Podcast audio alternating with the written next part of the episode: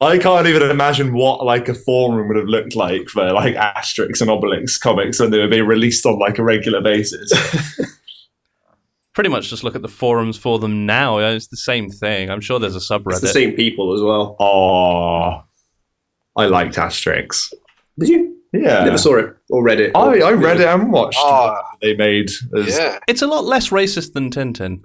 That's true. Yeah, but- and uh, Like, it's still lots pretty. Of, lots of things are a lot less racist than Tintin. Actually, Asterix was a bit racist. Oh, it was a bit racist. I'm, I'm not denying that. But it was less racist than Tintin. No, I was just thinking m- more to myself and kind of coming to terms with it. Actually, speaking of the racism of Tintin, do you, do you uh, this is a little bit of uh, fact fact finding here. Um, Where has this come from? Sorry, do, you, carry do, on. you, do you know when uh, it was? It was in Belgium, so I'll give you that. But do you know Hmm. when the last ever human zoo closed? No, I don't. I didn't know there was, was it. it? Human zoos Was was it a as- major thing between Ooh. the United, like all the way from the United States to Japan, where they would basically just go and find Aboriginal people and put them in an enclosure, and people would go and look at them. Holy fuck. They built like a little town for them. I want to say it was post-war. It was post-war. It was. Was it as recently as the 70s? Not no, 1958. Oh, Fucking hell. That's, that's when Belgium realized, oh wait, shit. What the fuck are we doing? yeah. There you go. Must suck to be the last people as well. To look around and go, it's it's like it's like that, you know, Oh. it's the designated driver thing where you realize you're the one person not with his finger on his nose, and you go, ah, shit, we're racist. I mean, that that metaphor may have sort of fallen apart there. anyway, sorry, I'm- there's I'm a bit of with history for you there. There you yeah, go. that was, that was cool. That, that's good bumper material, which is good because I really want to get straight into this one. Excellent, excellent. Are we all ready? Uh, I, yeah, I, yeah, yeah. Let Yeah. us begin.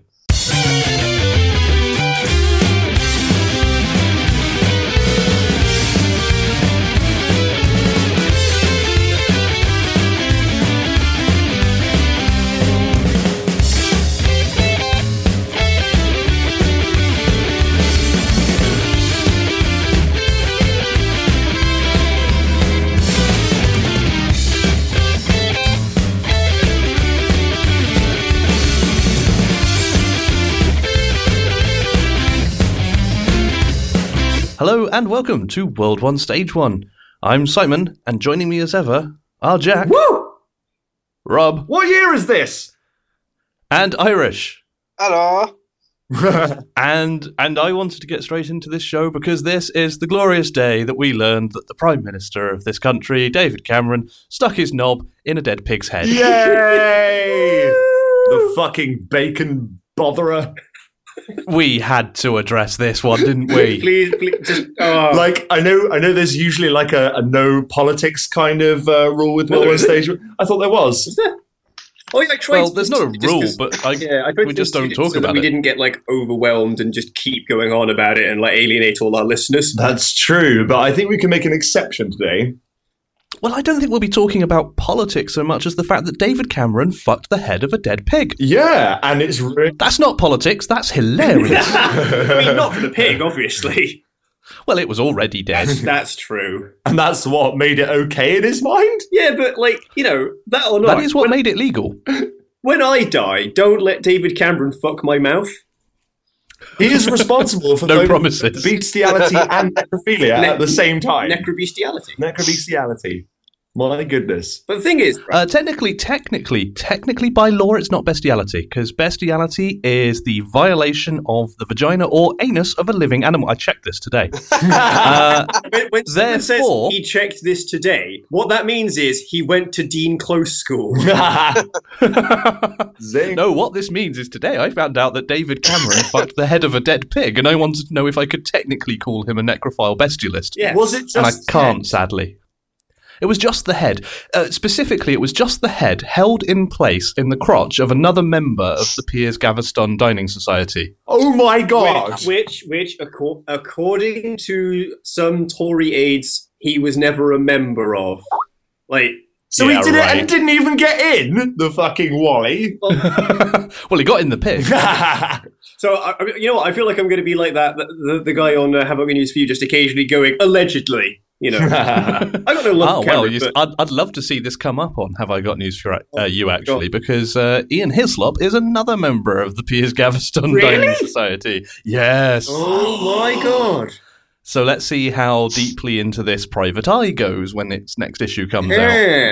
Resign, resign, Well, there's- resign. there's a thing, like, 'cause- ah, I I was seeing a post earlier that was just like, so if this turns out to be like a fabrication, so is it, is it Ashcroft that brought this story I out? was going to. Yes, Lord Ashcroft. Basically, for foreign listeners and British listeners who apparently don't have the internet, Lord Ashcroft, who is a Tory lord, basically s- thought he'd bought his way into a cushy government job by donating millions to the Conservative government. As you do. he yeah he didn't get that cushy job so he decided to write a book about david cameron and all the shit he got up to now we already knew about most of the drugs um, we already knew about the terrible stuff of the bullingdon society the big reveal was definitely that david cameron prime minister serving and current prime minister of great britain at university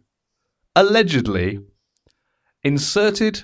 Now, I'm going to say his knob, although the allegations are a private part of his anatomy, into the mouth of a decapitated pig's head held in the crotch of another member of the Piers Gaveston Dining Society, whilst the rest of the crowd watched, and indeed the event was reputedly photographed. and um, has there been any response from number 10?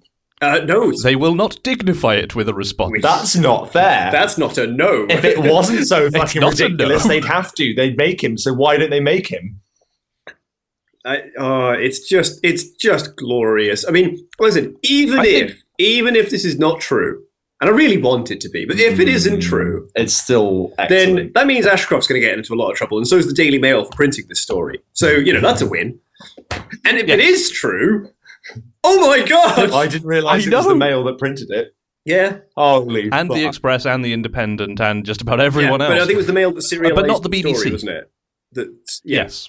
The thing is, and, and if it is true, then A, Cameron's really going to have to rethink his whole, you know, privacy and being a passive society thing.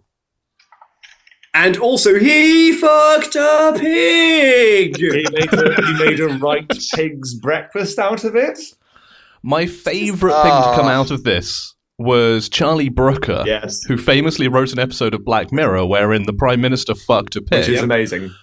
Although- for noble reasons, as everyone has said. Can we not draw this comparison? Because Charlie Brooker's fictional PM did a great and noble He thing. did, yes, he did. Um, It's good. but Charlie Brooker was sitting there going, "No, I, I did not know. This is not comes from some advanced knowledge of these events. I swear." He is Th- literally. This is this is weirder for me than it is for you.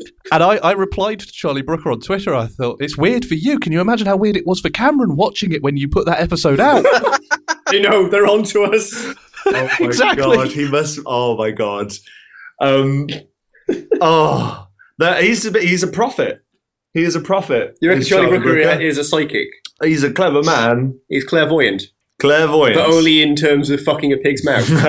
He he was accused of this on Twitter, and he said, "But all of my predictions are so horrible."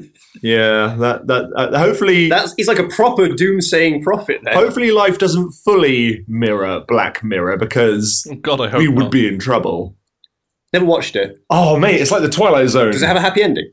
They're different each time. Uh, Okay. Do they have happy endings? and No. none of them have happy endings. So there's your answer. Then. Uh, well, Does it have a happy ending? Not. Even I'm just one. trying to think if there is one. No, there isn't one with Oh. a happy ending. Oh, Great I show. don't think that's the point of Black Mirror. Really, Great show. Check it out. it is a brilliant show. Oh. There we go. That's our TV recommendation of the week. Watch A man, Absolutely, fucking- watch a yeah. man go balls deep in a squealing hog. Well, and also watch the new series of Doctor Who. Also, but just to quickly put in that Black Mirror has recently become a Netflix show as well. Ooh. So, Yes, you can actually just go and watch this episode with the pig right now. so many hits. so many hits tonight. That- Yeah. Oh my God. But yes, you mentioned something else.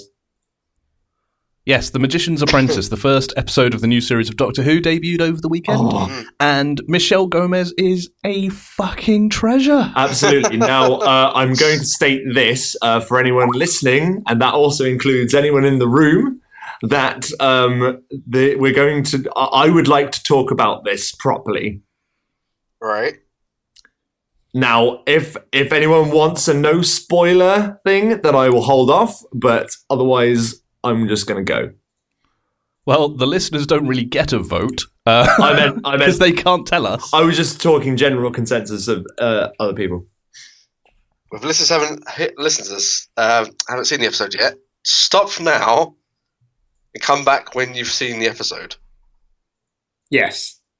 Yeah, it works because you should go and watch it because it's great. Because Michelle Gomez. I watched the first two minutes of it. Yeah. I thought it were right good. Yeah, I was. Uh, I, I came in through the front door, and literally the first thing I said was, "I don't care if you don't like watching Doctor Who. You need to watch like the very beginning of this episode at least. Like that setup is perfect."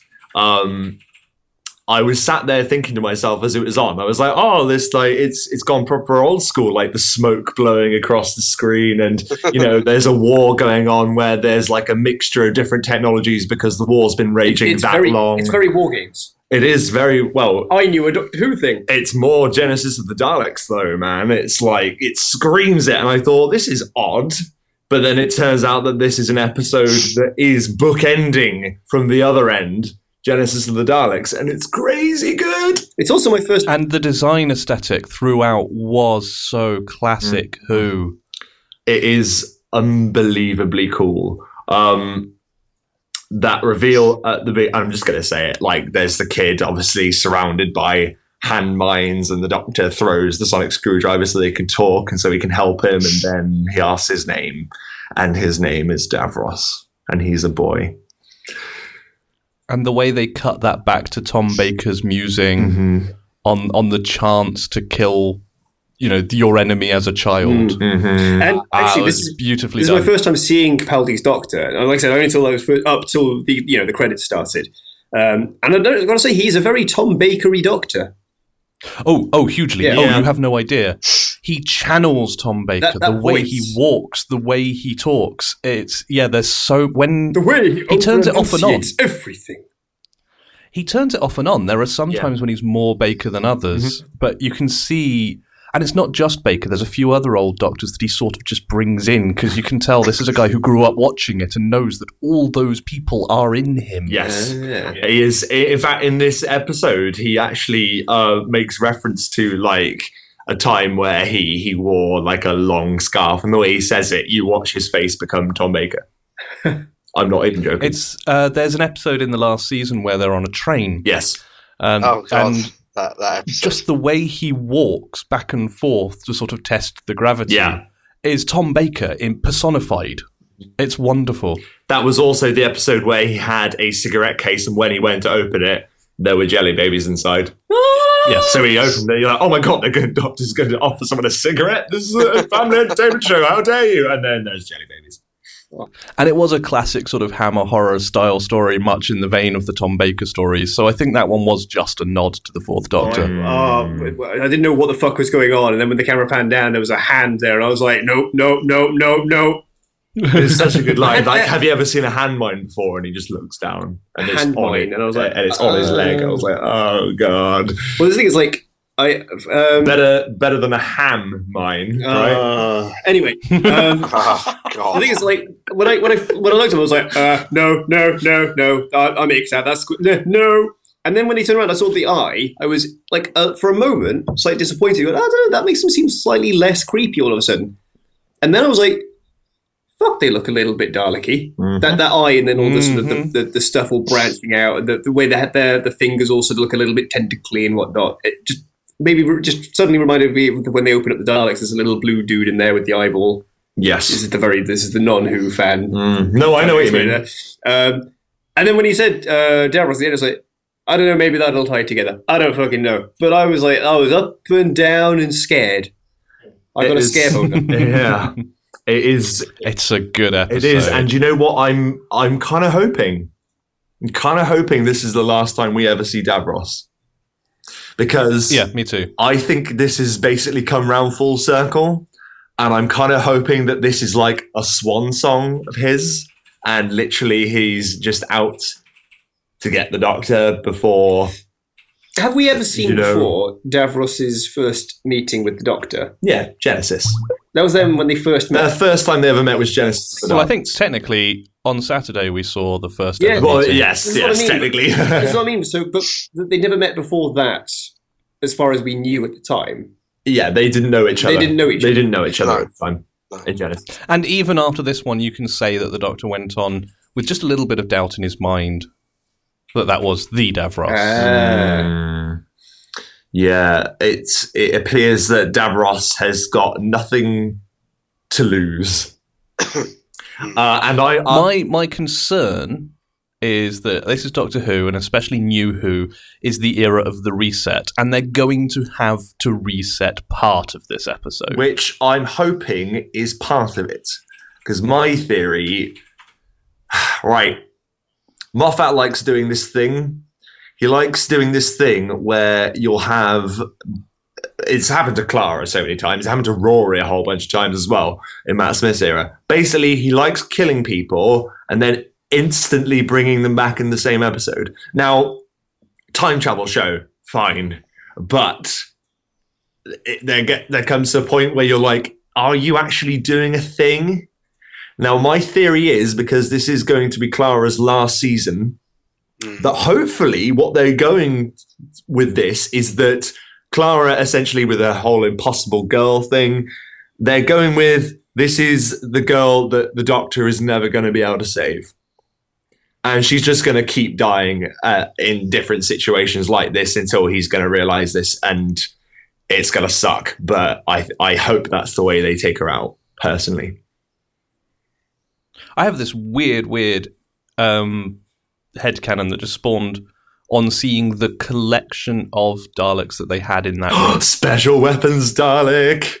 specifically the abomination yes, Yes. he was key to this spin-off in my head was what if there is a reset but it bifurcates time and there is suddenly a bubble in which these daleks exist in a universe davros never did Yeah, well, I mean, they detach themselves from their history and their purpose but also clara is there yes. um, and what happens is the Daleks go insane and they do what they do. They put her in a shell and this becomes the asylum. Yes, you know that's that's a good theory. I hadn't thought of that. That's very cool. Um, what I like though is that I'm hoping, like you say, that these Daleks are obviously like separate Daleks in a different timeline or whatever. Because not only is Special Weapons Dalek there, but there is the Cult of Skaro in there as well, which was like Dalek Sec, I think he was called. It was the Black Dalek from Yeah. season two. Um, Hmm. That then later became a human Dalek, but we don't talk about that. Um, it, and I thought, you know, that is so cool. I thought the Cult of Skaro was a really cool idea. Anyway, the Daleks that um, was it they- the Daleks with personalities? they're the Daleks with creativity, yes. so that you can devise. Sorry, Khan was one of them. Da- Dalek Khan. Dalek Khan. Yeah. Yes. Although oddly enough, we visited the, the planet Khan again this episode as well, which is where Paul McGann Saw the sisterhood again. Yeah, saw the Sisterhood again. That was also a Tom Baker episode where they first It showed was. the brain of Morbius. It's just so fucking cool.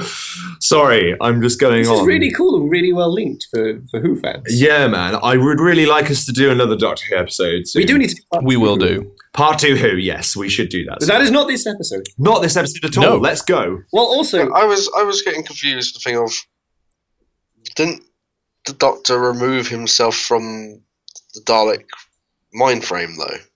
He did. Then they remembered. That, how did they remember? Could you really forget the Doctor? Yeah. I Also, um, believe they explained it, but I can't. the, the Dalek. I, they may have explained it, but even if they didn't, it works for me because Davros is independent of the Dalek m- hive that mind is true. and also has oversight into the Dalek hive mind. So he just puts the Doctor back. Mm. Mm-hmm. I suppose. Yes. So The the the Da- uh, Davros is not going to forget the Doctor for many many reasons. No matter how much he tries. serious about the, the London episode, um, Winston Churchill. yeah. That's when they start. They remembered it up. No, but there was Matt. That was the beginning of Matt Smith's era. He erased them from their memories from series six on. Yeah, it's Wibbly wobbly, Silence. timey wimey. Yeah, it's uh, Asylum of the Daleks. But anyway, it's really good, and in my opinion, the strongest episode of Capaldi's run as the Doctor so far. Um, I, I agree. and really just a fucking amazing return. I mean, we haven't even got to talking about obviously Michelle Gomez as you know the master Missy. Like she's incredible. She, However, Dalek. there's a wonderful segment uh, segue available here. Go ahead. How did Missy introduce herself? Um, with eight snipers trained on her. No, it was song. I was thinking more of Hey Mickey lyrics, specifically "You so fine, you blow my mind." Oh, and speaking of yeah. blowing minds, Hey, That's Mickey. that's a, that's a much better segue than I had planned because I thought we were doing the Mad Max episode today. that would have been a really bad segue. Well, no, yeah, I could I, I could still segue into Mad Max if you like. We could always segue into Mad Max, and it would be Okay. welcome. What day are we recording this on? It is the 21st of September 2015. It is. It is in fact the twenty first night of September. Baria, say do you remember? Baria, dancing in September. That is a song by a band called Earth, Wind and Fire. this is a terrible segue. Whoa, wait, wait, wait, wait, wait. Now, That's which of, the finished. Uh. four, which of the four classic Greek elements is missing from Earth, Wind, and Fire? Earth, wind, fire, What's a- ice, water. Water, yeah. Do you know why they've left out water? Why? Because you don't want to get addicted to water, because that shit will uh, take hold of you and you will resent its absence. This has been laboured. There you go. So, so uh, Wictive. Yes, oh. the wicked and the divine. I just remembered something else. I'm really sorry. Yeah. Do you mind? It'd be really quick. I promise. no, you go. Um, last week I was just hanging out um, around uh, here where Skip. Jack lives. Um, yeah, a skip. Um, and I was like, "Oh, mate, I've got you a present." Um, but I I forgot to actually put it in my bag. Oh yeah. Do you mind? I'm gonna give Jack a surprise present, Oh, no, this is great. and then he can Right. have his like sort of first time reaction. I'm right now. If I've forgotten it again, I can't remember if I put it in my bag or not. Oh shit!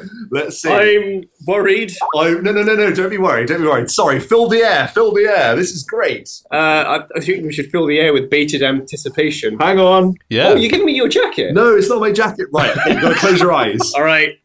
You gotta close your eyes. This is You're gonna- terrible you're gonna radio. punch me in the dick. Terrible aren't you? radio. Okay. Three, this is two, one, really, go. Oh, really bad radio. What, with my eyes? Yes. Ah! Woo! Yeah! I got a flag! Yeah, man! Would you like to expand on this idea? Yes. Uh, essentially. Oh, go ahead. You explain. Rob's giving me a tiny little Japanese flag. I'm gonna, Oh, take, I'm gonna take this on holiday with me. Yes, that was the idea. I Yeah. want to make you look like a horrific tourist. Ah. And he's just got like this miniature, like eh, what? It's like thirty centimeters or something. It's quite it's a that, small yeah. flag, but I stole it from work. Oh. it Um, means I- Uh, and then confess to that on the radio. Yeah, well, I mean, I it's asked you. it's how- how's uh, work? it's you know. I, I, I did say I didn't buy you a present. I said I got you a present. Yes, that is- It's a- that is accurate. That is a- uh, That's lie. It is the thought that counts. As they say. absolutely. It's really nice fabric. It is actually. nice fabric, It's isn't very it? soft and very thin. I thought you might like one, It's so I gossamer took it. thin. Yes, it is. Anyway, I feel sorry. Like, I feel like I should be sort of waving in a tiny, tiny little Kayan tie. A little bit of 90s wrestling uh, referencing there. how do we segue back to what we were talking about? Um, do you know who the head of the Japanese pantheon of Shinto gods is? No, Amaterasu. There you go. This, this uh, we're segue back into Wigdiv. dude, you That's bossed a that. Ah, nice easy segue. You bossed that. I, you should have done that the first time. I didn't have the pissing flag the first time. so in a way, you couldn't have done it without me. Yeah. You need me. Continue. So back in the nineties, there was a musical movement called Britpop. Tell us more about And- this Britpop. I just snorted tea. that was really funny. Brit pop. Continue. Britpop, probably best remembered or most frequently remembered for, say, the Blur Oasis uh, simultaneous single release and their war for popularity. But there were a lot of bands that made up Britpop, mu- many much smaller and less well remembered bands. Kinnicky. But for Kinnicky, uh, definitely one of the big ones on the list, especially for Kieran Gillen, which is going to be appropriate tonight. Yep. Elastica, definitely on the list. Um, it was a movement. It was a, a, a brief revival of the British cool in music, and it was a wave that we were going to ride for a whole two or three years. Fuck, man. It's like a- it's Yeah, like a- yeah, I know. And some 10 years after that uh, came a little comic called Phonogram, which was a little black and white book, indie press, by a former music and video games journalist, Kieran Gillen, and a man who came late to professional art, uh, Jamie McKelvey, who hadn't really grown up on comics but was introduced to them fairly late in life and decided he wanted to draw them. Fair enough. Uh, Kieran and Jamie met at um, an expo, uh, were thrown together and drew Phonogram, which was a small book about uh, a world in which magic was used as an offering or a channel for magic and different types. Well, music was a goddess, but she appeared in many aspects, and different genres of music were different aspects of the goddess.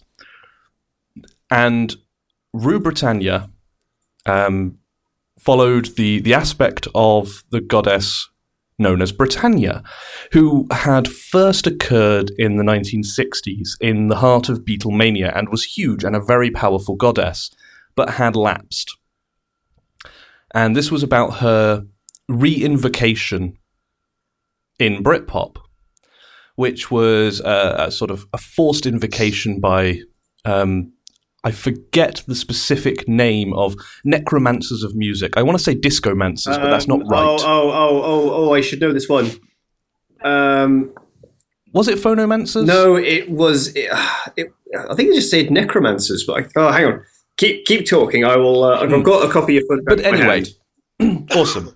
Uh, but anyway, they they revived Britannia in this weak, uh, imperfect form, and the the book follows her revival and her death, and it's a sort of analog for that weird era of Britpop, and because it was so very British and so very particular to the mid nineties, it was not what you'd call a wildly successful book but it was very popular amongst its followers.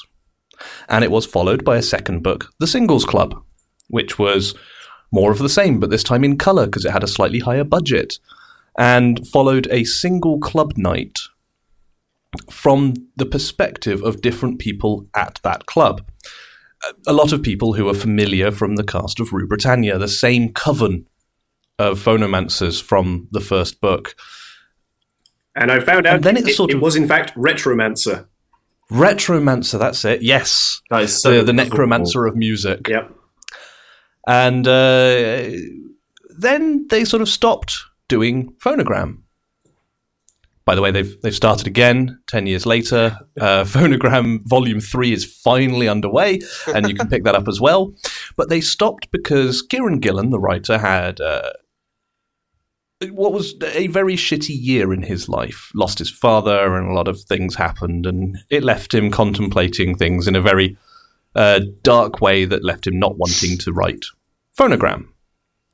But what came out of it was the idea for something less cynical, something more brightly coloured, uh, something for, and I quote Kieran here, people whose heroes were not Batman but Bowie.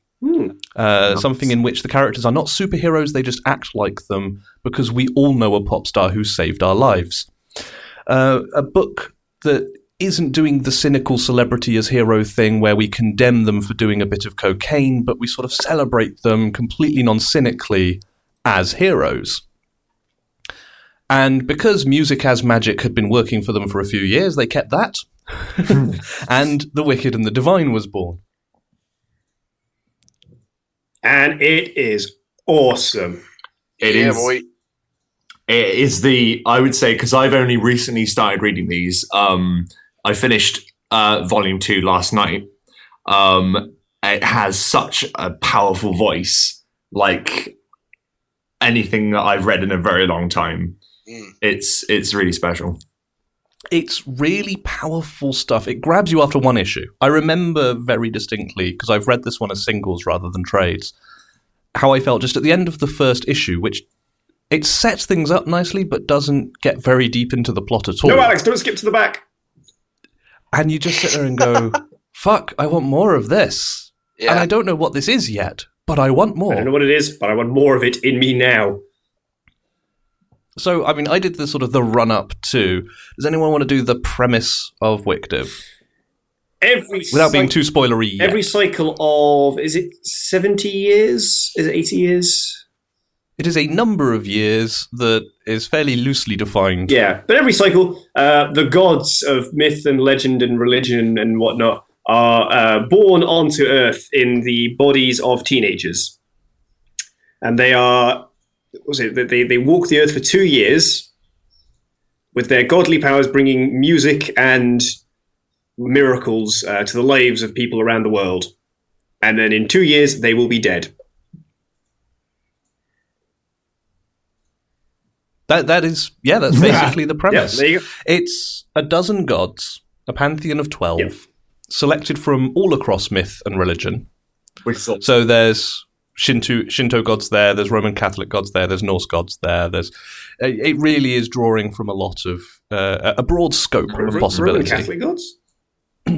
Lucifer, Well, yeah, I guess uh, like I'm trying to think what the, the, the, the yeah, I guess gods is like the only term that yeah. All right, nope, yeah, fair enough. they are the gods in, in in Wicked and the Divine. So Lucifer is amongst the gods in Wickdiv. And yes, they they come and they create. Basically, it's a period of inspiration and cultural revolution. So the new romantic poets were the gods, the jazz musicians were the gods, and now Kanye, Rihanna, they're the gods. Your huge Punk. international pop stars, Daft Punk. Oh, oh Woden. Oh, dear. I know.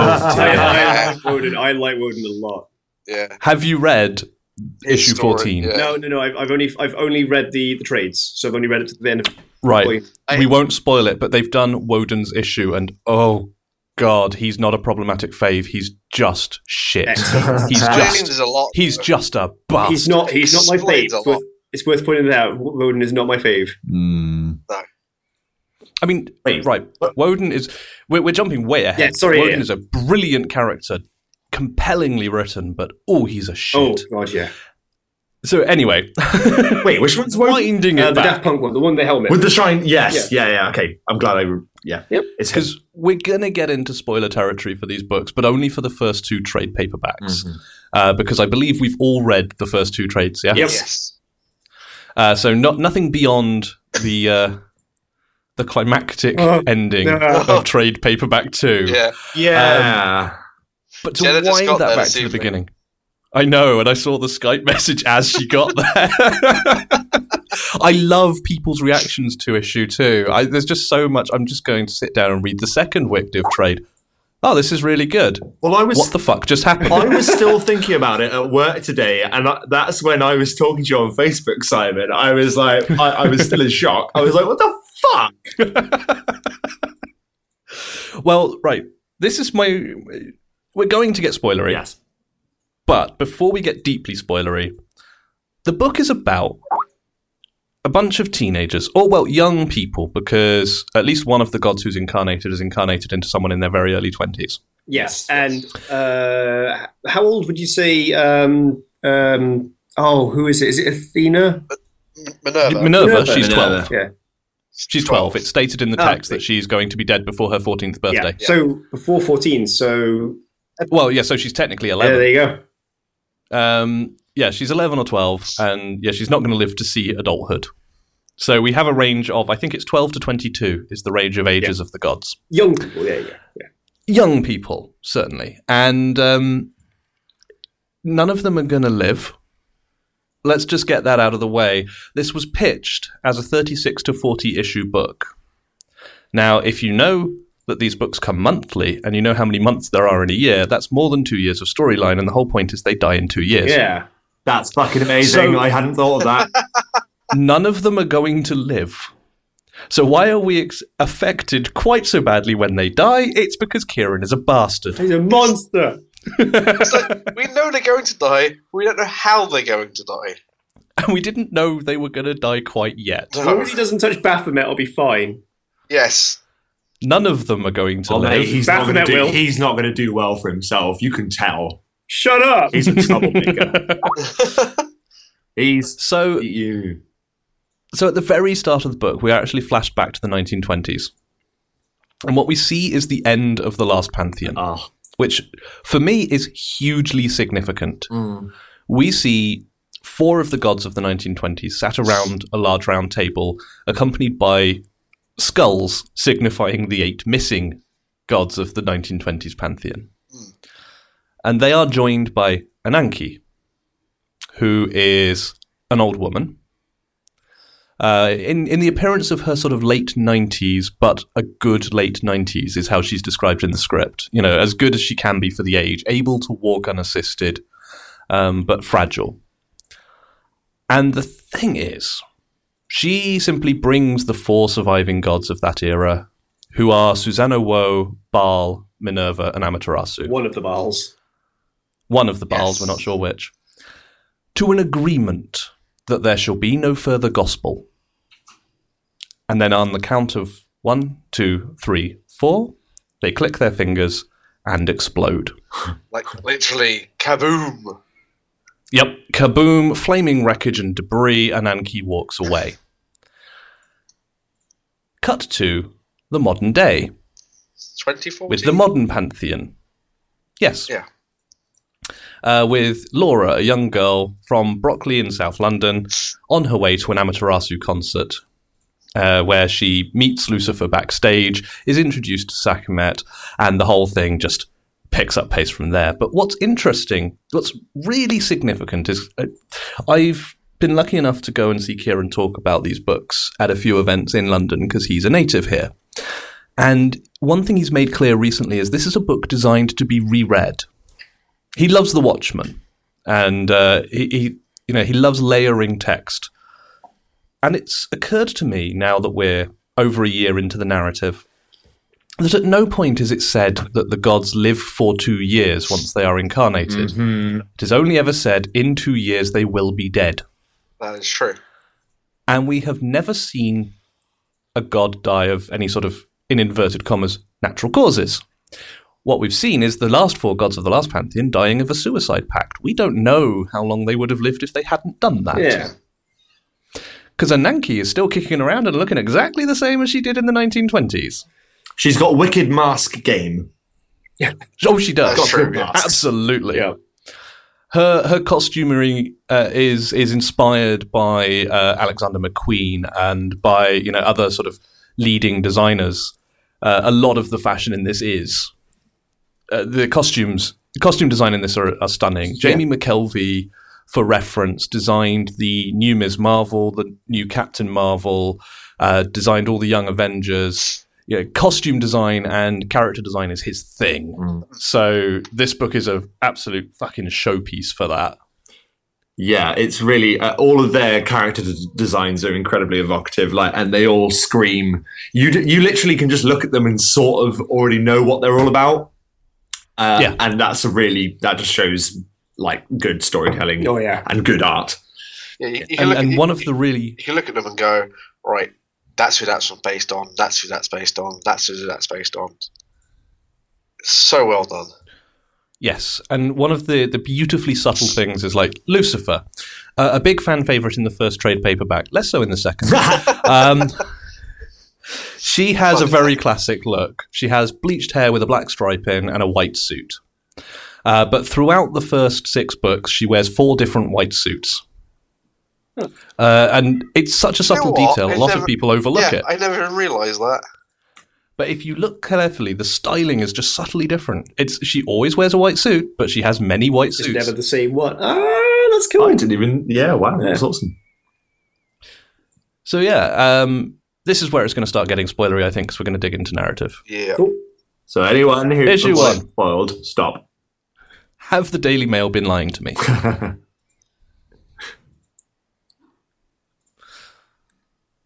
Anyone want to jump in on issue one? Um, Where does this plot begin? Well, wh- where, where does the plot begin? Uh, I mean, so we've got a fangirl. who I know who, who if it is going to be made into a TV show, which I believe it is, yep. I know who should play her. Yeah. There was um, a TV show on a little while back. I, it was okay. The bits of it were cool. Bits I didn't like. But there was a show called Misfits, right? Oh, Misfits, yeah. One of the main characters, the girl with the curly hair. Do you Yeah, know who I mean? yeah, I know who you mean. Her. I'll, I'll try and The throw a tr- picture. Oh, Trouble there with you- that casting is that yes, this this comic book has indeed been optioned for a television series. It's been optioned by the TV company set up to adapt um, Matt Fraction and Kelly Sue DeConnick's work. Uh, and they are, you know, the driving creative influences behind the studio. They are not British. Aye. And uh, it's been said by Kieran and Jamie that rather than see an American company with American creatives try and make a London story, Yeah. they should make an adaptation. That'd be kind of cool. The London interpretation of Wickdiv exists. What's the LA version of Wickdiv look like? Ooh. Ooh. Or the New York. Because you talk about celebrity culture. Yeah. Ah. Oh, I like it. I like that. So the TV show might bear sort of conceptual similarities to the book, But be very but might be in the detail quite different. But yes, we have this fangirl. Sorry. yes. It's from South London. Um, in, uh, interesting character. Um, more interesting is the fact she has a sister that you never see again. Does she? Oh, Um, yeah, is- issue yes, one, uh, she's got a sibling sitting in the so- uh, on uh, in the living room with her. Again, Ah. never. Let's go back and re- re- read volume one. Like I said, it's a book designed to be reread. Yeah. Hmm. Mm. Well, that, might, that might come up later, though, for all we know. It might. Mm. Mm. It, it really might after reading the last issue. Really might. Arthur Um, Warren's- Yeah, well, yes, yes. Oh my god. And she meets the gods backstage. So should we, should we go? Should we go through the gods? yes, okay, the, the modern pantheon. Because at the time that Wickdiv starts, not all of the modern pantheon have been revealed. Yeah. So the first god we meet is Amaterasu on stage doing her Who thing. is uh, Florence of Florence and the Machine? Is that right? Basically, yeah, Yeah. that's a that's a big influence right It's a there. sort of very hippie, uh, white and red, Lots of bright colours. flower brightly crowns. coloured facial makeup, flower crowns, hippie sun god, very positive, And very then cheerful black, character. deep, soulless eyes. Yeah. Um, uh, you've got uh, Baal. It's, it's Baal Hamon. Kanye. Is it? It's Baal. Hamon. Baal is Kanye. It's ha- it's Hammond, yeah. Yeah, not Baal-zebul Yeah. or anything like No, that. no, it's, no, it's Baal Hamon, No. who is the god of thunder, I believe. Yes. Yes. Um, who is Unless he's lying. sorry? Unless he's lying, but that's a, a recent fan theory. Oh, okay, cool. Um, who is? Yeah, he's kind of he is he is all about uh, that attitude about about um, self loving. To, to, to, on on the surface, I mean, So much so that one of his costumes is an orange suit, which was based exactly on one of Kanye's orange suits. I, I love I love the triptych he has. I love the the the, the giant painting yeah. that they actually got. Yeah, the huge mural in his home of him surrounded by adoring worshippers, bathed in a golden light. And as he tells Cassandra and Laura, when you're me, this is humble. yeah, yeah 'cause it, and that was another Cassandra one I realised- goes, was it Cassandra that goes, Wow, you're so humble. Yeah. I mean, that was the moment I realized Baal was probably going to be my favorite. Baal is pretty super amazing. Baal, Baal is one of my favorites, but I think he, he, he is slightly behind Laura's reactions to Baal. Where she'll say something and then her- in her mind be like, God, I really hope he's not the killer. That's it. Yep. She s- Cassandra goes, Don't you think it's a little egotistical? Please, when you're good as I am, this is humble. Um, you've also got um, Votan One or Odin or Votan or however you want to pronounce him, who is um, you know Norse Norse god of, of magic and mystery and storytelling and and that sort of stuff. Uh, and all I'll say on that one, because I don't want to spoil you guys who haven't read the Yep. latest issue. but Votan is basically But- it's it's, is uh, an amalgamation of both members of Daft Punk in terms of appearance. N- Or is he? Or is he just one of the members of Daft Punk? Oh, But anyway, that's for issue 14. god damn it, man! God damn it. um, who else have you got to begin with? You've got we've got Minerva. who is like she's got a, like a um uh what's it called a Sergeant Pepper thing going on with the costume. Yeah, but as a preteen. Yes, And she has a robot owl. which I really I like that owl. Yes, that I was like- really cool. I like that owl. There's Lucifer, But of yeah. course. Serious John Lennon glasses and uh, Sergeant Pepper style for Minnie. Uh, Lucifer, Bowie, Yeah, just Bowie all the thin way white through. duchess. Yeah. There's no question there. Uh, equally, Sakamet is just Rihanna. Yeah, Yeah. Yes. like not Um, not even a little bit, like completely. And yeah, Except she's Rihanna if, if Rihanna was obsessed with laser dots and cannibalism. Because she's a cat. wait, cannibalism? I could eat them. Oh, oh yeah, that is something she offers as a solution to a problem. yeah. Uh, let me just get the, the book out, see if I am missing anyone to begin with. Well, we haven't uh, touched on Inanna yet. Inanna? But here's Prince, Purple Rain. Oh, I was, I was just going through the ones right at the beginning.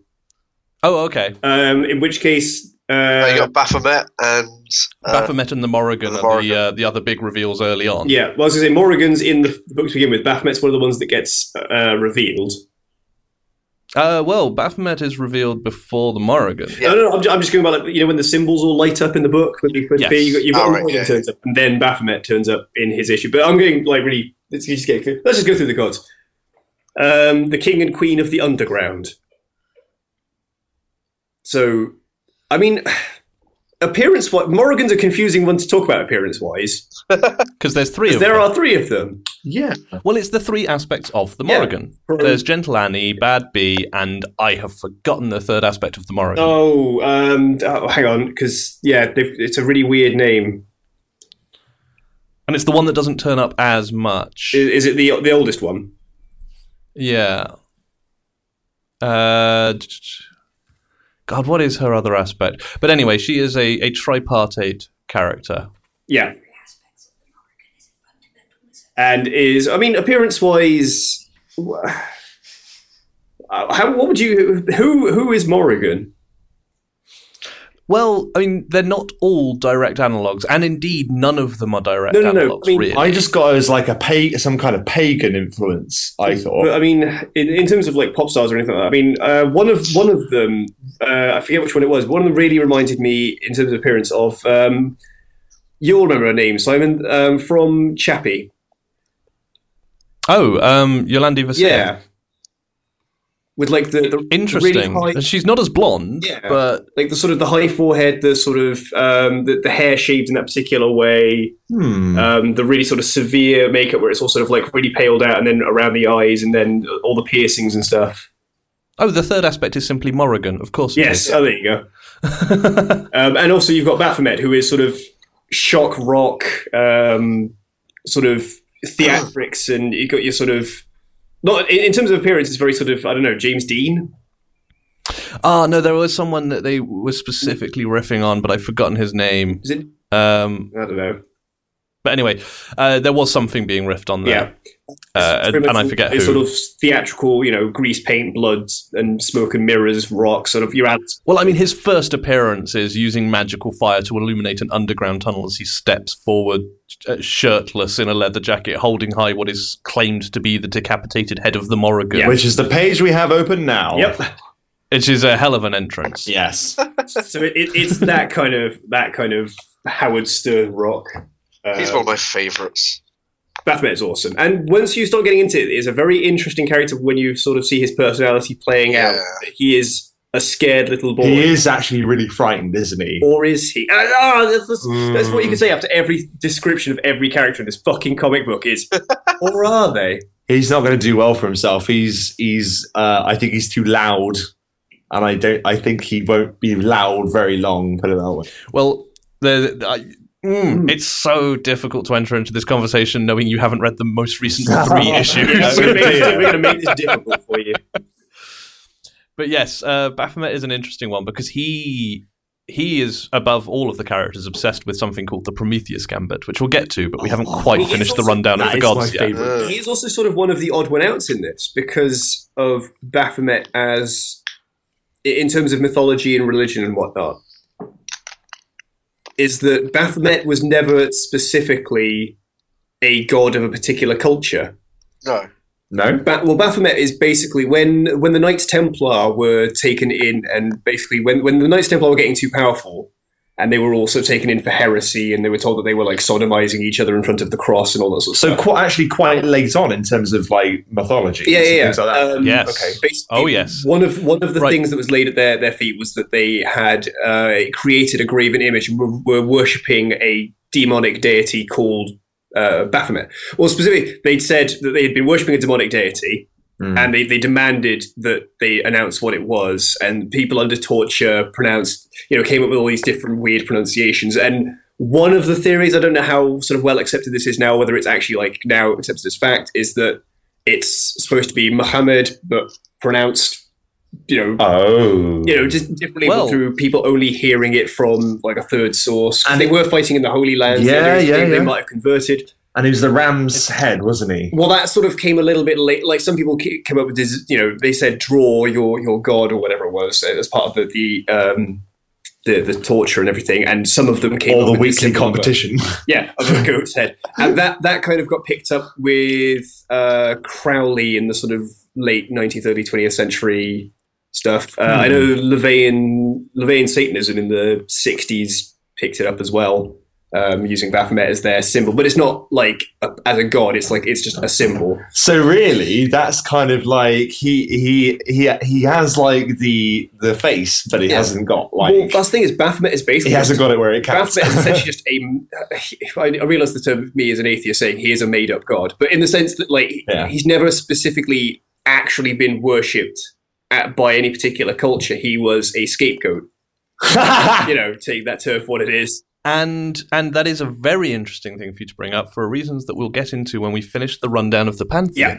So there's that. this is And why- we'll wheel back to This is why that. Baphomet is one of my favorite characters because he is very much an odd one out in terms of the rest of the gods. Hmm, okay. um, even taking into account like Baal, who is who is one of many, because Baal is just like it's an uh, I forget what culture it was. It pre-Judeo-Christian culture in the sort of uh, Middle East, but Baal means Lord. Okay. So you had Baal Zebul, which is Lord of all, Oh sweet. and which became Beelzebub, which Yeah. became a, demon, a demon because once Lord once, of all hell. once your once your religion sort of falls out of favor, all your gods become demons. That's basically what you need to learn about like religious theolo- theology, uh, historical theology rather.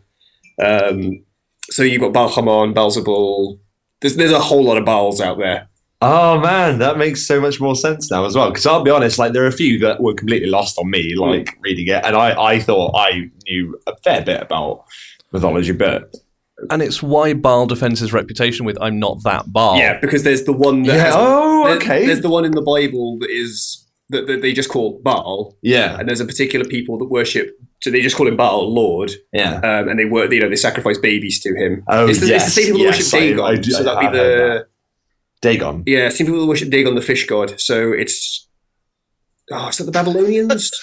Blessed day God be upon you. yes, exactly. Um, fuck, I've forgotten who that is, but it, it might have even been the Persians or the, the Babylonians. It's it's round that area ish. I know that's like spanning several thousand years and and several not thousand Meru miles. Dagon from Not- fucking not- Elder Scrolls. And, and- and no, not Dagon from Cthulhu either. It's a, Oh, very, it's a yeah. very popular, Popular name. popular evil god name.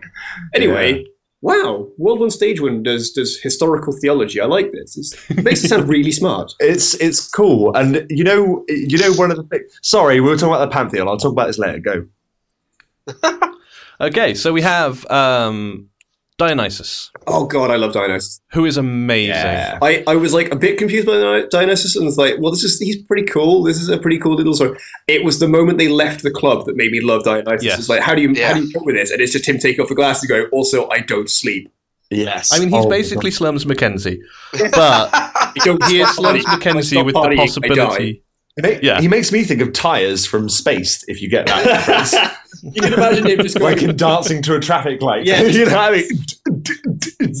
yeah, love it. and But it's interesting because his whole thing is he creates this uh, this consensual hallucination of euphoria in everyone around him. So he is he is the dance floor that walks like a man, as He his is. house party flyer describes him. he is just sort of nineties thud thud thud ecstasy dance Yes. in, in comprised down to one person. but it clearly takes from him, Yeah. just as Woden has no power for himself. He can only imbue it in others. Yeah. Yes. Now, and that also will be wheeling back around. to. Yeah. There's Tara, and we don't know which Tara. There is a Buddhist Tara, there is a Hindu Tara. We have no idea who this goddess And is. bearing in mind, by the end of volume two, I haven't knowingly met Tara. All I know is everyone refers to it, the, the full title as fucking Tara. Yeah. yes. Yeah. And by issue 13, you'll see why. Oh, is she Yeah. not popular? It's It's interesting. I don't want to spoil it, but it's putting the meme fucking Tara in your mind is a trick Kieran has used to make you complicit in the events of her issue. Right. And it's brilliant. Okay, cool. It's painful, it's uncomfortable, and it leaves you feeling a bit creepy, yeah. but it's brilliant. Oh, okay. You know, what? I, I'm Um, used to feeling painful and uncomfortable because again, we, I know we skipped over what did we go to the cinema, but I did watch Legend this weekend. Oh shit! Ah, that was a painful, uncomfortable movie to watch. Good. I can In imagine. a, in, um, no, in a. Mm, I, mm, we'll have to do it. We'll have to talk about it next time. Okay. to put it briefly, are you the Guardian two star review they snuck onto the poster? No, I don't remember that. Oh, Oh, they had a poster where it was all their star ratings, and um, in a column of five star reviews that went behind the heads of the Cray brothers, they snuck in the two star review because the stars lined up with the reviews above and below them, but the heads blocked it out on either side, so you couldn't tell it was two stars. Huh, It was that genius. is quite clever. Anyway. yeah. Anyway, Clever graphic uh, graphic design aside, um, yes, Dionysus has the power to imbue everyone with hi- uh, consensual or awesome euphoria, but it drains him, and Woden can create his Valkyries, his tall Asian women, who are his magical bodyguards. Christ. Yeah. And right at the end of the second volume, the twelfth member of the pantheon is uh, incarnated, and that is Urda, the Norns as well. It's it's another three-parter, but this time uh, Vedandi and Skuld are the camera girl, the camera, the, the camera operator. yeah Cassandra's crew Yeah. because Yeah. Uh, spoiler, it's Cassandra, the the reporter who from the very first issue has been deeply cynical and wanting to tear down these gods as imposters and fakes. But we find out later on when she finally gets to interview Ananki, this stems from her frustration that whenever these gods perform, it is hearing the voice of God. It is rapturous.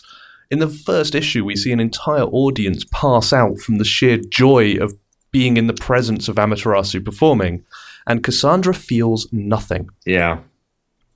and that leaves her angry, possibly at herself and definitely at the Pantheon. And that fuels her cynical expose reporting desire to take down the Pantheon. You know, we see her immediately in issue one ripping into Amaterasu as a cosplayer and a culturally appropriative one at that. Yes. You know, um, Oh yeah. and then she is transformed into Urda, the the the prophet, the voice of the Norn, the speaker of truth. Um, Yeah. I know. As Uh, in, we didn't we didn't gloss over gloss over them because you did mention them and then we were still going to talk about other ones, but Inanna as well, Yeah. Yeah, who That's is another one. probably Oh, yeah. my favourite at the moment. Inanna is amazing. Gender fluid, God, um, definitely modelled on Oh, Prince. God. There's no question about to, the this point, to one. the point when they when they first appear, it's raining, and when the rain goes past their silhouette, it's purple. it's purple. and that was just oh, I love that. And the fact that Things their like that. religious ceremonies are basically just giant orgies because Hmm. yeah, I think they really nailed it. It's Things like understand. that are rife through this book. The rain never touches Lucifer. Um, equally, nor do bullets. Oh yeah, Oh no, it's Amaterasu the bullets don't touch.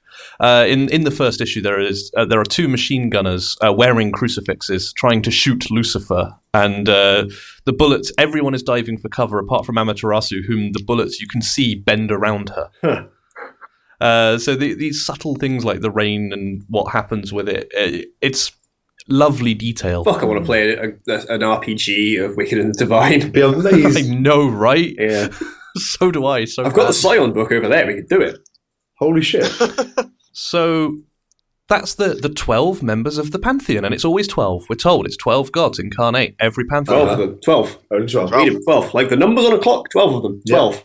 And then right at the end of the second volume, Persephone also incarnates. Thirteen. Thirteen of them. Always thirteen. the numbers on a clock. Like the numbers on a clock. Now, this brings us back around because we know that there are at least two gods in the pantheon who can imbue power in others. Mm-hmm. Uh, we also know Ananki can transform people. She, we see her finding these people and turning them to the gods. So, what explanation could there be for being 13 gods in a 12 god pantheon? Well, Baphomet is a fake god. Huh.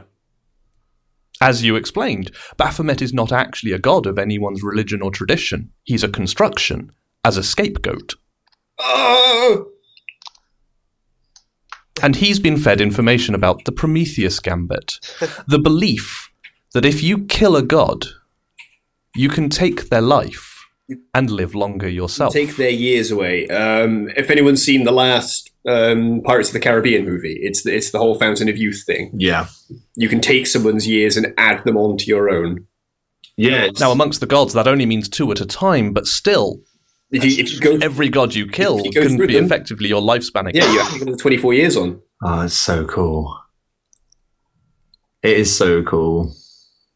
And so, whether we believe Baphomet is a real god or indeed a fake scapegoat is a big point of contention right now. But they've also taken took out Ananki because she's not a god. She No. is. She's a like a primordial force again. But we Uh, only she- have her she words gave- to go by on this. That's the thing. She says Yep. she says she gave up her godhood. Yeah. Yeah. to live forever and bring in the other pantheons. Now, again, everything we know about the nature of the recurrences and what it means to be these gods and their lifespans comes from Ananki, who is clearly fucking evil. Yeah, it's it's very unreliable narrator sort of uh, territory here. Yet the only person giving us information about the most important core concepts of this book is the villain. The only person who gives us information is the one who keeps blowing people's fucking heads up. yep. She is incredibly cool. There's the line where um, I, th- I think it is Cassandra. It's quite recently that where I've been reading that she says, you know, she's still a cynic at that point, and she's like, "How do we know that you're immortal? You know, like, Well, what- we could what- pause how can this you prove interview it? for a few hundred years, my yeah, dear. you're welcome to put, pause recording for hundred years, my dear." I'm Yeah. like, "Oh my god, she's so cool, but evil, horrible and evil, But also awesome. but also awesome." But is there anyone in this who isn't horrible and evil? Other than yeah, Minerva. so beat you to that. Other than Minerva, Laura's not. Amaterasu. that's uh, that we know of. Laura is not blameless. Laura is absolutely jealous. Um, She's not her- evil. her ca- no, she's not evil, but she's not good. Yeah. Her tagline is "I want everything you have." Yeah, Her whole character is driven not by adoration of these gods, but wanton jealousy. Uh, jealousy. She is ingratiating herself with the pantheon to get close to them because she longs to be a part To of it. that to that end, you could also argue that Amaterasu is very uninvolved. Is very uh, removed from everything. True, but uh, is apathy in itself a negative? Yeah, fair point. When you can get your head blown up, I guess you don't want to necessarily. I think it's these grey a- areas that make it such a good read, Oh, though, God, really, yeah. isn't it? What about- Well- Inanna is almost good, but then there is the whole ethical sluts thing that uh, Inanna and Lucifer have. You know, they've got half of the ethical slut thing right. yeah, but then you've It also, wasn't Well- the ethical part. but then you've got you know Minnie, But Tara- who is just who is just a cinnamon roll who you know should be just protected at all costs. Well, Tara, I, I Yeah. would give a definitive opinion on Tara, but it's outside of the scope of the first two volumes. That is true. Yes. And Votan is is already already from volumes one and two is just a big bag of cocks. or it's a slight spoiler, Okay, for a moment that we see later, but it's not a huge spoiler. What I will say about Woden is you are of the Pantheon. You will not be loved. You will be hated. You deserve to be hated. oh You are living shit. oh, I really like him. When we see the gods transform, and this is really interesting, actually, we see them fall through this tunnel Yes, and land as gods. yes. Now, what's fascinating about that is this is an ascension to godhood that is represented visually as a fall. Yes. ooh, and I find that I noticed significant. that. But as it happens, Ananki will speak, and it's I think it's the same words each time, and it is "You are of the pantheon. You will be loved. You will be hated." Yeah. Uh, And then there's And- then there's very very Yeah, it varies after that. from there, it varies. Yeah. But Woden's was very specifically, "You are of the pantheon. You will not be loved. You should be hated. Uh, You will be hated. You should be hated. You are living shit." wow. Yeah. to be fair, Odin was always a bit of a shit in the uh, in the um, not the Valnir, the um, the Aesir. Hmm. So what is he a representation? Did we do, did we cover him? Yeah. Oh yes, we Oh, did. No, yes. sorry, I apologise. Um, yeah. Yes, Well, I, I mean, it's forgot also- briefly. There's also things I'm trying to think. I'm I'm trying to wonder where parallels might be drawn with the Odin from religion, who got his power or most of his powers, who gained power over others by giving parts of himself up. Yes, and he covers that. Um, in the second volume, there is um, fan- uh, Pandemonium, um, the Pantheon uh, conference at the XL Centre in London. Uh, So I love cool. I love looking at that going. I know that place. yep. Um, indeed, the the karaoke room that uh, Baphomet drags Laura into to witness Miner- um, Morrigan singing angry karaoke is a she's genuine karaoke room under a restaurant outside Excel. Yay. And um, yeah, so at the Excel Centre, that which is a Fox genuine Centre? conference centre in London. Is Hmm? that the Fox at XL. Uh, oh, I can't remember which one it is. Okay, fair enough. But anyway, um, that's where Woden talks about giving up his face because he wears the mask. Yeah. He says, I can only give power to others. Do you know what happens when I try and take it for myself? I'll give you a clue. I now wear this. Yes, Yeah. and it's like And yeah, so Woden is bitter, shall we say. he's hardcore. That's the idea is that Odin uh, he plucked out his eye to be able to see the future, uh, and I can't remember did he put his hand? No, it wasn't his hand. That was tear. Um, he had himself crucified to the world tree to gain. No, it was, crucified himself to the world tree to see the future, and threw his eye into the well of secrets to gain magical power. So basically, he just fucked himself up in a lot of ways to get one over on the rest of the gods. and that is very representative of his arc in Wick Div so far. Yeah. So there you go. There's a bit of But the actual plot that drives us through this is that, uh, as I said in the first issue, um, two men wearing crucifixes try and assassinate Lucifer, which is fairly foolish. Yeah, that's also kind of a weird On the sentence whole. when you say it. Yeah. I know, isn't it just? Uh, and she clicks her fingers and their heads explode, Pop for which she is arrested Yes. and put on trial. you know what? That's fucking murder. with the, the finger Well, cups. Is it? Yes. This this is the wonderful point of the trial is she clicked her fingers. Uh-huh. Is that a crime? For, for the for the, her to be found guilty, they need to then uh, set down a precedent. Declare me a god and crucify me. There's interesting precedents for that too. Um, they have to decide that she is magic, she can do miracles, and by clicking her fingers, she exploded their heads, and she is a god. She is the incarnation of Lucifer in British justice system, uh, which is an interesting thing to declare in a trial. It's very clever. The judge the judge gets a little bit upset. oh, and then and Lucifer points out that all she did was click her fingers, and she raises her fingers as if ready to click. Um, she clicks her fingers, and the judge's head explodes. And no one looks more shocked than Lucifer. yeah. Yeah. Uh, which is to me that was the compelling moment when like laura laura our fangirl who has slightly fallen for lucifer after they flirted outrageously backstage at the amaterasu could blame concert and who can blame them um, sees that and i saw what laura saw right lucy had been absolutely loving being on trial she was in control she was having a laugh about how much she was in control of events Yes. the the last thing she wanted to do was seem out of control. Yeah. And the moment she's panicking and yelling, that wasn't me, I didn't do that, you believe her. Mm. And so someone has framed Lucifer.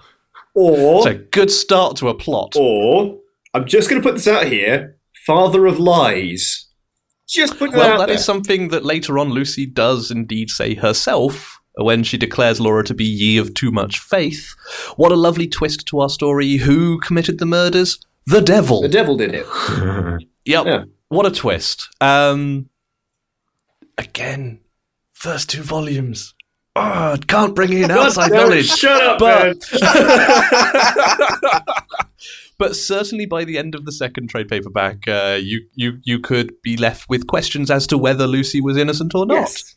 But that is the plot. Laura goes into investigative mode, trying to find out who framed Lucifer, which is, as a premise, I love it. Yeah, and Amazing. it, it doesn't last very long because Lucifer kind of just gets bored of being in jail. Well, yeah, I mean, Lucifer. Yeah, you know, imprisonment, not, well, you know, been there, done that, really. Yeah, got bored. You know. So decides to go for a walk. yes. Because and, Oprah's well, like go out for anyone a that gets coffee. between her and her fucking caffeine. Yup. And, and well, that's pretty much the arc of the first story. We're introduced to Cassandra because she is investigating the gods, and what Laura needs is someone who's investigating the gods. We are introduced to as much of the pantheon as we are in the first uh, volume because Laura is investigating them and she's trying to find the killer. And it, as you say, the first arc ends when Lucy just decides to free herself from prison and because the humans can't take her down, the gods have to uh, handle their own. Yeah. Specifically, Baal Leading- has to. Baal and Sakamet, Oh, yes, exactly. Yes, of course. God, yeah. and finally Ananki. Uh, in a very, very decisive way. As Baal and Sakamet give us our first gods as superheroes superpowered throwdown.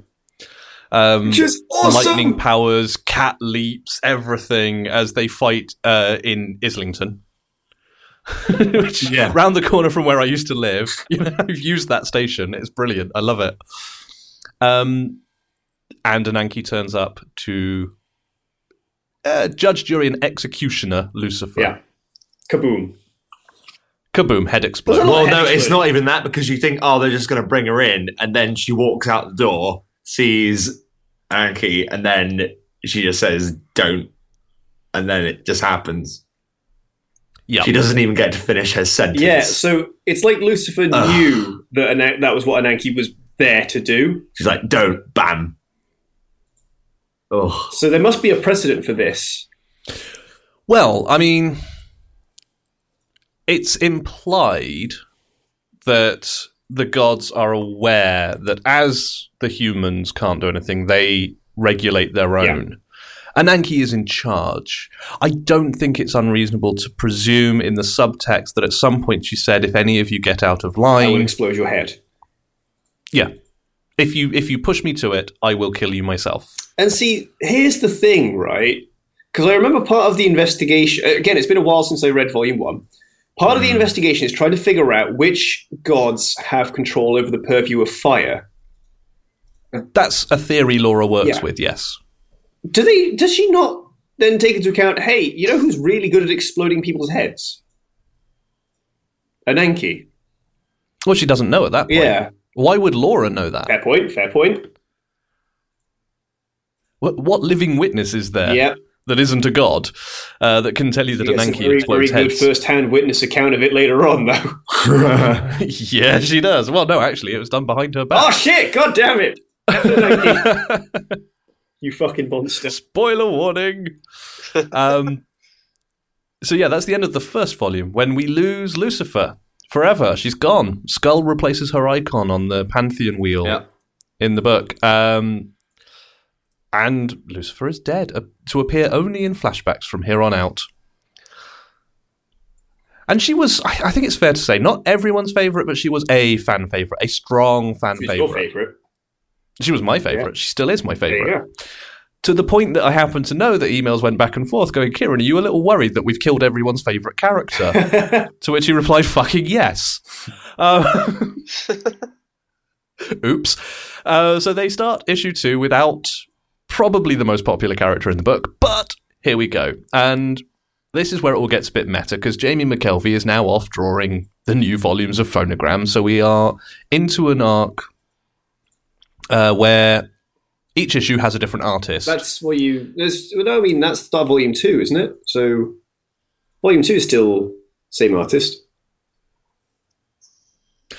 Yes, I'm getting I'm getting ahead Yes. of myself on the volumes. That's, yes, sorry, volume one and two are both Jamie Yes. McKelvey art, aren't they? oh, he leaves to do. Oh man, Uh, he- He's coming back, right? Uh, okay, so to do the meta because Jamie is drawing phonogram. Volume three Yeah. of Wick Div has a different artist for each issue, and each issue follows a particular god. Oh, so that's the art cool. style reflects the god. that's actually a really cool way of doing that. So there's going to In be. fact, I, the I latest guarantee there'll be issue- some really nice, trippy, fucking acidy '60s art if there's a Minerva. Yeah, I'm, I'm so looking forward to Minnie's issue with the.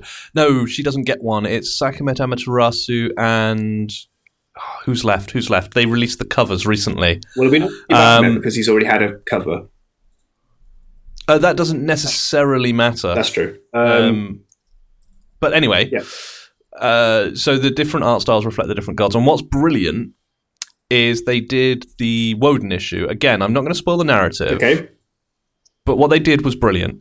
He doesn't create for himself. We know this. And he's a representative of sort of DJs and producers and remix culture. So, what they do for his issue is they reuse art from throughout the book. So, every panel in there, almost, barring about three, is pre existing art that they've clipped out, relettered, recoloured, and recomposed. so clever. Yeah. It's a remix. Even down to the fact that there's a bit in there where it reveals some of his sexual fantasies Uh, and it gets a bit adults only. And you see what he describes as girls dressed up as Lucifer and Amaterasu, uh, putting on a show for him. Uh, I- I know this is a bit spoilery, but what I want to get to is again, Matt Fraction is writing a book called Sex Criminals. yes. Yeah. And in the sex criminals, there is at one point uh, a scene where a character is on a porn set, and the porn set is a porn parody called "The Licked and the Divine," uh, featuring uh, Juicy and Amateur Asu, and uh, that art is remixed into Woden's issue with their permission. oh, Wow. wow. Uh, so yeah, the the Woden issue is a remix. So they've picked. There's a very anime artist for the first issue, which is Baal, because he is an anime superhero. Um, the Tara's stuff is suited to the character. Okay. Uh, it's it's been handled really well, and the backups at the end. There's a backup story at the end of each issue, which is Jamie McKelvey art, because they want to keep him in touch with the book. Yes. Um, so the theme of the art continues through, but yeah, they're moving on to different artists for different gods, which is a really nice way of doing it whilst Jamie's unavailable. I mean, it's also, I mean, in a way that that is the strength of this medium, really, isn't it? That um, that you can do that kind of thing with the art and have, Oh, yeah. and have you know relevance and weight. That's incredible. I can't wait now. Uh, the the reactions to some of the art have been mixed because obviously people have gotten used to Jamie McKelvey's style. There always is though. um, yeah. It's oh, it's Amaterasu, the Morrigan, and Sakamet are the last remaining uh, books for the third volume. Cool. Um, but yeah, like, so vol- volume volume two, volume two. Volume So two. Lucifer volume just two. exploded. Lucifer just Which exploded. is and not where volume one suddenly- ends off. That's Hmm? not where volume one ends, though. Oh no, it's not. There's a little bit more than that, because it's it's Laura learning to deal with you know Lucifer being gone, Yes, and it's the coming home at the end of the day. and adopting a nervous habit of Kieran Gillen's, Yeah, compulsively clicking the fingers. really? Is that what that? Ah. Ah. Because, of course, that was how Lucy did miracles. Yeah. And um, Lucy, at one point in the first volume, suggests making her Lucy's sort of pet demon, imbuing her with a little power, something we know can happen. Uh, Of course, it could have all been lies. Yeah. I mean, Lucy is the god of lies, but Laura is now compulsively clicking her fingers, waiting to waiting to perform a miracle. Well, it's not even. I mean, at that point, she doesn't. I mean, it, it's literally just she puts a cigarette to her lips, just once, clicks her fingers, and it makes a light. Mm, oh, that's right. Yes, no, the Yeah, compulsion lights- comes after Hmm. Yeah. that when Yeah. she tries to recreate the miracle. It's just that one instance where she puts it, and it's Lights a just, just cigarette. absentmindedly just flick, and there's a flame, and she's like, "Oh, oh shit, Yep, and that's where we end volume one. that is such a good, good ending panel." very, very strong. As the light goes out around her, leaving just the miraculous cigarette. And then it never. I mean, she's never able to recreate it. no, but she has yes. This is where she picks up the compulsion, Yeah. the habit of clicking her fingers as she walks along the street. So Don't forget awesome chalices. yes.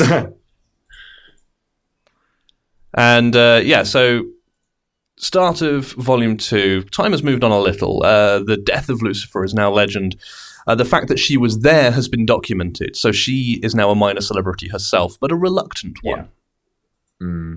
She does not want any part of this because her friend slash love interest slash obsession died in front of her, was murdered in front of her. She gets like a like fifty thousand Twitter followers without saying a word. That's something she says. Like she hasn't posted Yeah. anything, and yeah, And a couple of fans in Lucifer Died for Our Sins t shirts, oh, much like the one I'm currently wearing. Uh, yep. Uh, just the sight of the t-shirts, the tour t-shirts, makes her vomit because it's all a bit bad, Mm. and that's where we start. She's clearly She did traumatized bad. by the whole affair. And then Inanna comes, Love it. and Inanna is ah, he's he's positivity and comfort and support, or I say he. I, Inanna's gender identity is very much under question by no one more so than Inanna Yeah. at this point. Um, so I don't know what pronouns Inanna would prefer, but anyway, Inanna is an embodiment of support and comfort and And love. and love. It's i- in that way that i- if there are any other Prince fans out there, you'll know exactly what Inanna's all about. Yeah, I think that's fair to say. And and Inanna refers back to what Laura was. You know, when when Laura was going to the fan conventions before they were big, Yeah. and uh, and, and gives her the courage that she needs to say, okay, I want to talk. I want to do some cons. I'm going to tell my story because just because Lucy's dead doesn't mean the investigation is dead. So we pick up with Laura. Still, uh, it's it's much bigger now. It's not just who framed Lucy. It's who forced Lucy to die. Who who made her lose Yeah. it? Who got my best friend killed? It's become personal in a way that I don't think Laura was expecting. Hmm. gets more personal later though, doesn't it? First person. yes, it does. personal. because uh, we're, we're, we're Jumping ahead, sorry. Jumping ahead. we, we, that is jumping ahead, but I think everyone knows where we're going by now. So yeah, Laura heads down to Dio's party, partly because she needs to have a good time for at least one night, and partly because that's where everyone is. Literally everyone is there. Um, All the Baff- gods. Baphomet's there at some point, isn't he? He's, um, Baphomet's in there. Oh, he's against Um, one. Sakamet is definitely in there because Laura dirty dances with yeah, her. Woden's uh, sort of in one Woden's of the booths. Uh, in there. Bal is there. Cass is there. Amaterasu's there.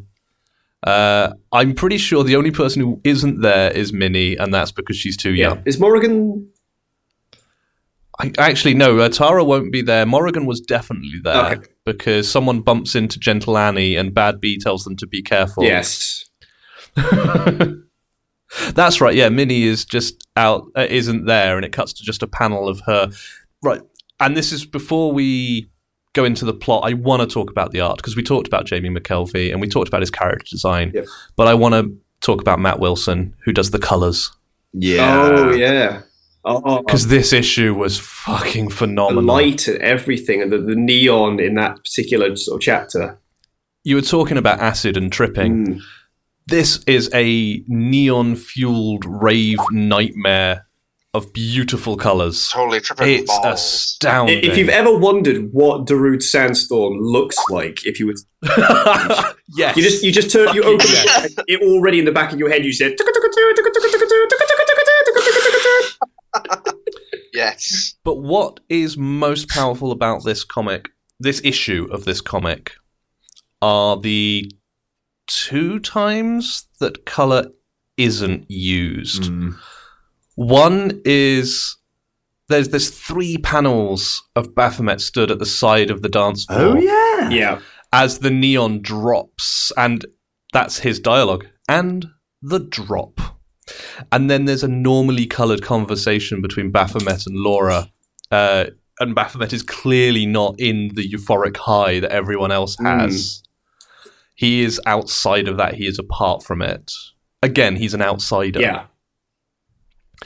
And the other time that that colouring, no, there are there's There's, Two 'cause more. there's another there's another Baphomet one where he's it's, it's when he's in the underground when he lights the cigarette and it's that really clever use of lighting where everything's blue and black Yes. Hmm. in that kind of But I mean, within this issue, oh y- um there are two again, times that the, the nightclub drops Yes. out.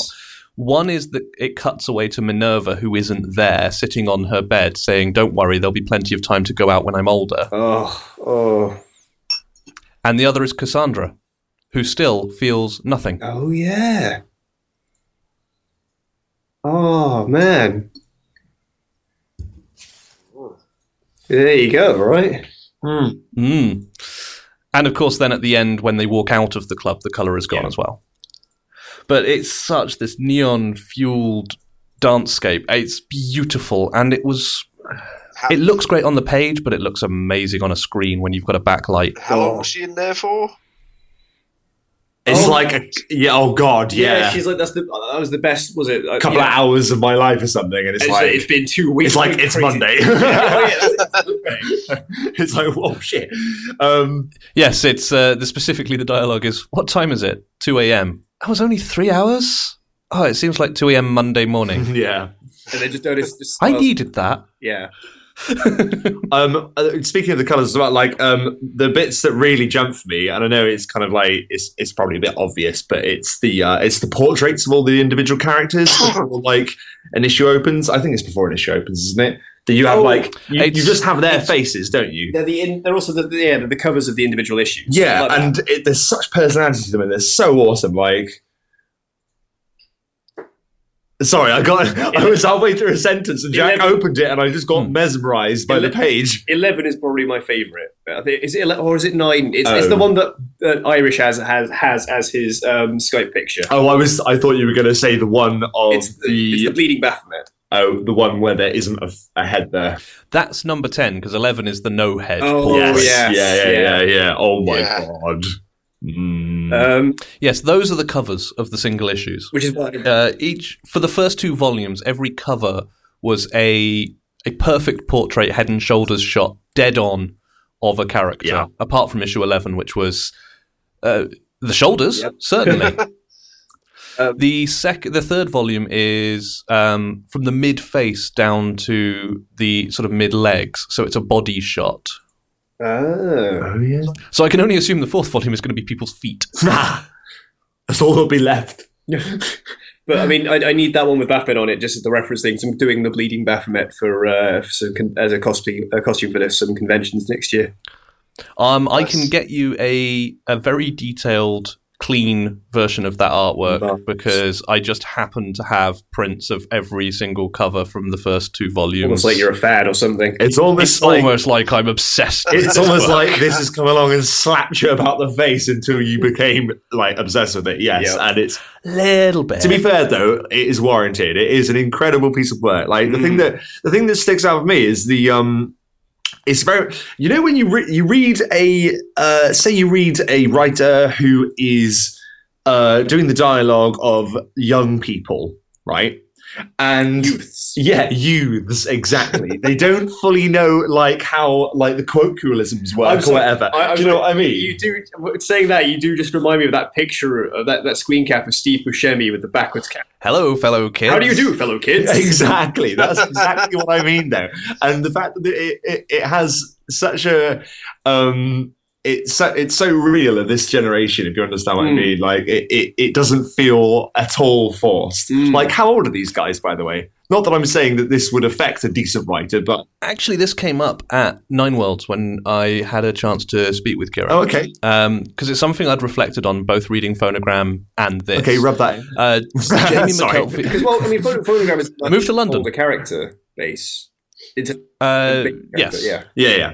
But Jamie McKelvey is my age, Okay, and and Kieran is just forty. okay. so not that far ahead of me. Mhm. And and I mean, what I what I had come to realize reading both Phonogram and this is I've loved. I I mean, I've, I grew up on comics, and I've loved British comics all that time because there is a particular voice about British Hmm. comics Definitely.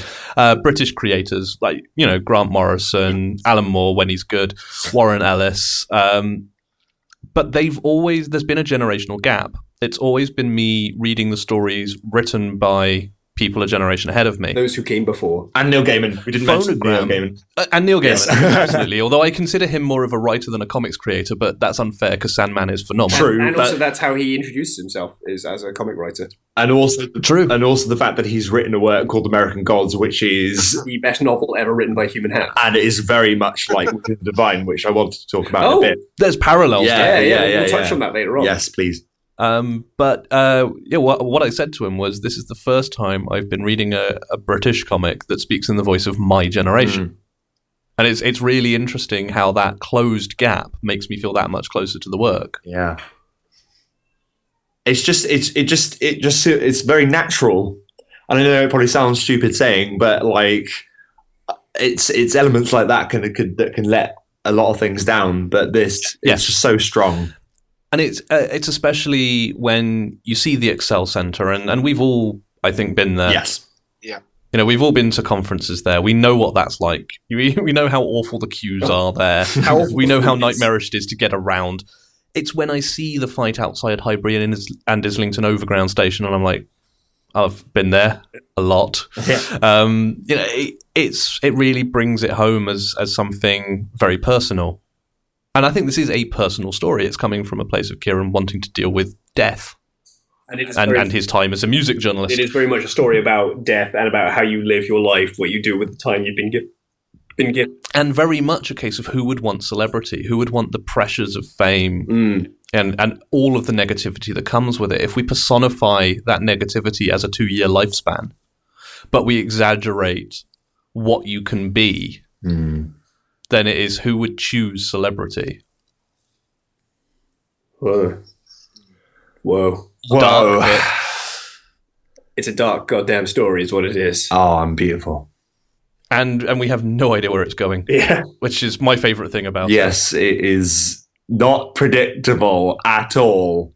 No, Shall we it's really continue? not. I think some more characters are going to die. That's my theory. I have oh, I think that's a safe bet.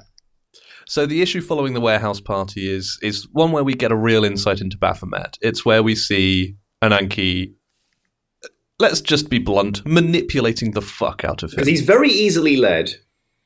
Oh yeah, He is. He's all. Uh, emo- he's very, very. uh, I say naive in the sense that he is very childlike. See, one of my Um, favorite things about Baphomet is he's so um, unsure of himself. Mm. In that way, that you sort of would expect a sort of a shock rocker to be is this Yeah. big, blustering, loud, screaming, fake blood or real blood and goats' heads and shit like that. But inside is all for the attention. Yeah, S- uh, but and he's everything so- he does is fake. It's Yeah. illusion. Yeah. and the fact, the fact that he's so that way that he has to s- he summons like the the the yes man you Mm. know Oh yeah, and it's To I make- think the, the the shots where the lights are out, and I forget who was. it, Someone says something to him. Someone like says something really dismissive about him, and that one shot where he looks so fucking hurt. Hmm. He he oh like like his whole world's just come tumbling down. He looks just like a little kid who's just you know.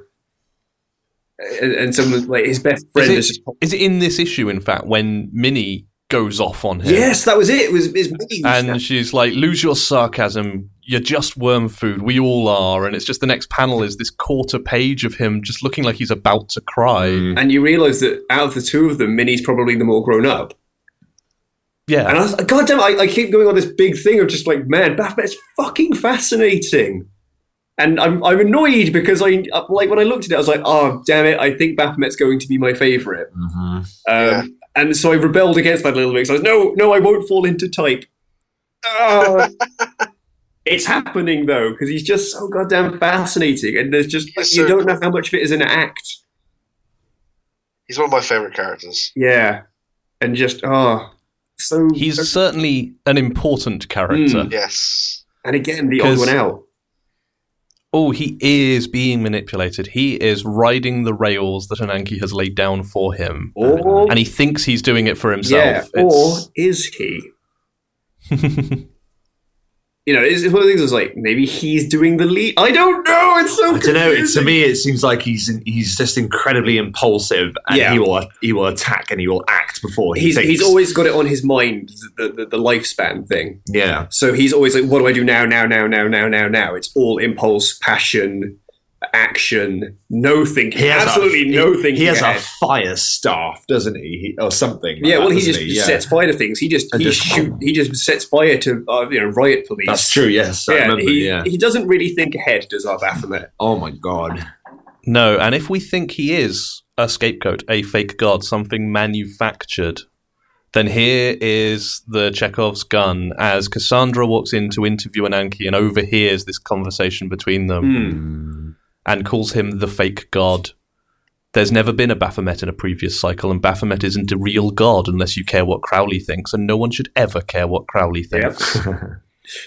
and again, that's the thing is uh, that made, made me start thinking about um, in terms of things again like American Gods. Yeah. Um, but a, certain, a couple of other things as well, like uh, what really got me to think about it. Weirdly enough, going back to a very, very old episode here, Simon was black and white. Uh, the the old uh, PC game. Holy shit. Oh, yeah. wow. Yeah, this, idea, this idea of gods are a creation of the human mind because of what we need. Yeah. And since Yes. Baphomet as a symbol is a part of a, a- of a, a non theistic religion in, in Levian Satanism, is not himself a god, but is a symbol. It, it's, it's very fucking com, com, uh, no, complicated. Uh, Yeah, it's it is interesting. It also means that uh, Baphomet couldn't necessarily exist in a cycle prior to his creation, which would explain why there's no history of Yeah, because in the, in this sense of him, ref- the the, the Levian Satanist thing of being um, free will and uh, your own needs going that over the uh, over people around you, um, would have only come about sort of in the the. 60s. I'm trying to remember exactly when the, the, the, the Black House opened, but I think it was the 60s. Satanic Panic and all that sort of stuff. That was 60s, 70s. So, yeah, it wouldn't have been around for the last one. So that would explain why he was there. No. But this is our big exposition issue. One, we get the explanation of the Prometheus gambit as delivered to Baphomet by Ananke, And so- dangling it Um, as a carrot in front of him. if she's trying to keep control of things, that like if you take this at face value, if Ananki's job is there to make sure the gods don't get out of hand and don't fuck up, then she would almost definitely not say to the most impulsive god on the on the roster, the one who sets fire to policemen for chuckles, hey. Here is how you extend your life. You know that one thing you really want. All you've got to do is go and kill another god. But I think but if she is determined to make things get out of hand, Yeah. um, that's why, like, when they talk about her age and that kind of thing, she says she's tired. I think she's done. I think she doesn't want to do this anymore. I I think, trying to end the cycle. yeah, I think she's, I think she's had enough and either wants something new or just wants it to stop or something. I think she's done this again and again. oh yeah, that true. That too. That true. That true. Oh wow, that's true. That true too. true. What you say, that's true. That true. But this is our unreliable narrator issue. Yes. This is our here is the history of how the recurrences happen, as told to you by the one person we guarantee you can't trust. Yeah. Because who's to say they do only live two years? yeah. Exactly. Why? In two years, Well, they are yeah, dead. in two years we know they'll be that. Mm-hmm. dead.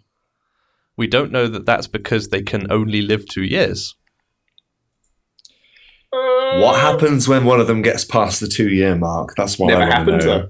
I know it's never happened, but that's what I want to know. Mm. Like what? It's But not this like- is a four year book. yeah. Oh my god. so, what happens when we exceed two years and they're not dead? is it literally going to be done in two years? Like they're just not going to stop? They're staying on schedule, or are they just going to stop? Well, we don't know what time narrative is passing in the book. We, we know the book will run for more than two years, but we don't know if it's sort of a real time storytelling. 'cause Oh, it doesn't Oh, so appear to be. It's going to run longer than I mean- two years. I thought you meant it was going to be finished and done with after two You, years. you could go super meta with it in the sense that these characters are existing for more than two years, but I mean, I don't know if that's once they're on the page. yeah. but that's that's the fucking douchey writer in me talking. So uh, Because, well, we know it's That's going to run interesting. more than two years because the original pitch was for 30 something issues, and Kieran has frequently said 40 would feel good as it was his creation of his turning 40. Ah, awesome. Fucking awesome. yeah, Uh, But yes, at the end of the interview, uh, and Anki reveals the real reason for calling Cassandra there, or she finds a really easy way out of an awkward interview and creates Urda and the Norns. Oh, now, yeah. can you tell me a bit more about Erda? what Norns? Yeah, Um, because I really like Erda. the Fates. Norns are, are they Greek? Uh, Norse. Norse. Because I get confused. between- I always get confused between the Norns and the Morrigan. Well, she has the Raven thing, doesn't she? You've got the whole Raven thing. Yeah, going on. well, that's the no, the Morrigan of the Raven thing. I know, but she. said- I swear, like in the last issue, she had like wings. Oh, Um, No, she just has a cloak. Yeah, but it looked like Um, Raven the, the, feathers. the Norns. The Norns are the fates. Yes. okay, and, uh, again, They that's have like- the strings of the, the life strings of man in their hands, and they can read them and they can cut them. which is very much like Ah. the, the, the Greek fates as well. yeah, yes, Um, but as opposed to again, but there are- there are also a tripartite goddess figure, much like the Morrigan, who is a tripartite. Oh wait, Morrigan's not Norse. What am I talking about? Morgan's Jesus. Irish. Yeah, No, she's a she's yeah. a Celtic god. She's a- she's Celtic, Yeah. and, Ah. uh, Hey, and and she is sort of three aspects, and the Norns are three individuals, yeah, which is a, a strong difference between. that's them. where I was getting confused. Then I was like, wait a minute, Morrigan isn't Norse. She's she's part of the Tiamat something or other. Leanne and, and, and, and I, my Gaelic pronunciation is understandably pretty fucking shit. oh wait, no, I just remembered. Erda is the one that um is the truth, right? Yes. Yeah. Okay, She's sort sorry, of, I um, remember. We already the- talked about this. pale skin with the hood and the red the, the red band. Yeah, yeah, no, I know who she is. I know. Yeah. well, as a teller of truth, it is more interesting that she is Cassandra, Mm. Mm. the prophet fated to not be believed because no one She listens to her. always spoke the truth, but she but no one ever believed her. That was her curse. Yeah. which was Cassandra's first performance. She decided not to be Erda, but be Cassandra and walk out there and tell people her beliefs about the gods. The fact I love that she is still preaching that it's all bullshit, even though she has now become one of She them. has ascended or descended, depending on how you look at it. And just because she is a god doesn't mean it's not bullshit, and she's going to continue to preach that. That takes some conviction. I like that. it's still bullshit, even if everything is true, is her exact words. And then she has a proper like showdown with Baphomet because he's there to is, is Baphomet there to kill her or is he there to kill? He's there to kill one of. Is it Baal? He's there to kill. He has fire in his eyes. I do love that. That's actually my, my new Steam picture. Is Oh, it's him with the, the fire. It is, Oh, it's, it's him when mate. he's when he's underground. It's all the light. It's, it's what I really love is the coloring on that because it's like in shadows you'd expect maybe just the eyes or whatever it is, but it's that that weird when your eyes adjust to the light where Yeah. everything's either black or really dark, smoky grey blue. Yeah, it's like, what would this look like if the only light source was coming from the eyes? Yeah, and his eyes Yeah. also got a Hmm. little orange glint in his eyes, and then there's just that moment where it's that terrifying little shot of of um, the light going like fully out, and all you've got is just the glint in his eyes, Yes. which look like tiny little pinpricks, Embers. and the teeth. and the Mm. flicks in the hair and everything. And it Yeah. looks horrifying and brilliant. That is why I, I love that as a little icon picture. It's brilliant. He's amazing. Uh, It is really it's where good. he's saying, It's a shame. I really like Baal. Yeah. Or Baal was a Aw. nice guy or something like that. But it's where he basically decides he's going to go and do his foot. Like, again, speaking his more to shit up. Baphomet's lack of ability to think forward, the first person he picks to be his, um, you know, tri- Actually, that's not where he talks about who he's going to kill. is it not? Um, in this, this is another reason why we believe that he might be the fake god. Oh, right. Because we know who finds the gods, we know who turns the gods. It's an Anki. Yeah. But the Morrigan claims, well, he accuses the Morrigan of having doomed him, and the Morrigan accepts this accusation Hmm. and says, I doomed you because I cared, and this is all you ever wanted. To which he says, It's all I ever wanted. And then that frame of him lit by the spark in his fingers is, But I want more. Ah, that's the one. And uh, this suggests that he's the Morrigan's equivalent of a Valkyrie or a demon. Or, I mean, what I, I mean, that's totally one way of looking at it. The what I took away from that, and again, I could be completely wrong here, is that my theory was that Morrigan and uh, Baphomet knew each other before they ascended. Also, also a good theory. Yeah, and then But Mor- if Morrigan you said- um, want to read into him being a fake, yeah, it is there for you. that and a is- classic malcontent as well. Mm. I, li- I like that about him. but he does he does essentially then go off to try and kill Baal. Yes. He he crashes Ragnarok. Yes. Um, the the big event of this year's pandemonium, which uh, well, uh, Ragnarok being a separate convention actually, but we saw flashbacks to the last one, which was you know a few seats in what looked like a church hall, Yeah. and this one basically looks like Glastonbury. Um, but again, th- Or that's what I mean Nebworth. is speaking to, to Baphomet's inability to think forward. He's going to try out the the the um, the gambit, the, the the killing another god thing Mm-hmm. on Baal. like, just think ahead. No. Well, actually, the one on stage when he tries it is Cassandra. It's Erd. It's Erda. Is, is she not? I thought she was up in the um, uh, like up in the bal the the belfry. The, uh, up on the the s- the, the weird Ah, stitch right. thing. She's not on the stage. No, it's she's During on Ragnarok. stage doing her talk, and um, and Baphomet leaps in with his flaming staff, saying he's got no choice. If he's going to hell, they're all going with him, Uh, and that's when Morrigan stops him, Oh, okay, fair enough. and then Ananki stops him. Oh man. Yeah, it's frightening really that she has such uh power. And knows how to use it. She just goes stop and it's done. Or she blasts him, doesn't he? Hmm. Mm. Doesn't she? It- it's ah, so It's cool. like, fuck. And then we get the amazing panel of the Norn in the middle of this tunnel of white light with the black silhouettes of the audience, Yes. almost as if they're being blasted by her words. Yes. With each Which line. is such a powerful image. In fact, that's a really good point, actually. You brought up an interesting topic because what I really enjoyed, particularly in the second volume, was some of the, stru- the, the choices with the structure of the pages. Like Mm. early on, uh, Laura goes into her room, and usually, like when you're you, when you have like loads of issues of comics and things, you have like a general little bit of recap about some characters, that kind of thing. Yes. They do a really interesting thing where you just have a picture of her room, and you have another table, and each Oh, of those that, yeah. numbers are associated to something in her room, and there's a little line about it, or a little sort of like anecdote or story behind things that she has in her room, and it just tells you a little bit more about it. I thought that's oh, it's so clever. Do you know and my it- favourite thing about that image? What's that? The the key doesn't correspond with the image. There's one missing. Yes, yes, there is. And what is it? What is it? It says. I noticed that. It's uh, I can't remember if it's her stash or something that's hidden, and we don't see where it is. yeah, that's right. It says the um the the, the smoking stash, the, the cigarette stash that doesn't exist to my parents or something, and it's it's not there. Yeah, and it's it's not on the Yeah, image. yeah. It's so clever. Um, and the fan art she did of uh, Se- uh, Sekhmet. Yeah, but the thing is, that could have that could have taken that is just one, just a really clever, unique way of just doing a bit more development for a character, but also being a slick storyteller, not wasting too many pages. You know, just Yes. getting all that content in, One page. but with a But really at the same clever- time, they do, in a way that is so unusual for comics, waste pages. That's also true. My favourite sequence, art wise, um, barring the nightclub, which is just mind blowingly beautiful. Mm. Uh, my favourite little artistic trick in the book is when Laura is going down to see the Morrigan. oh, And the strips are just the escalators and the platform, Yeah. and the underground Oh, is just yeah. a black page. and that's a lot of black because ink. black space Yes. black space is expensive not because of the ink but because it's part of the page you're not using Mm-hmm.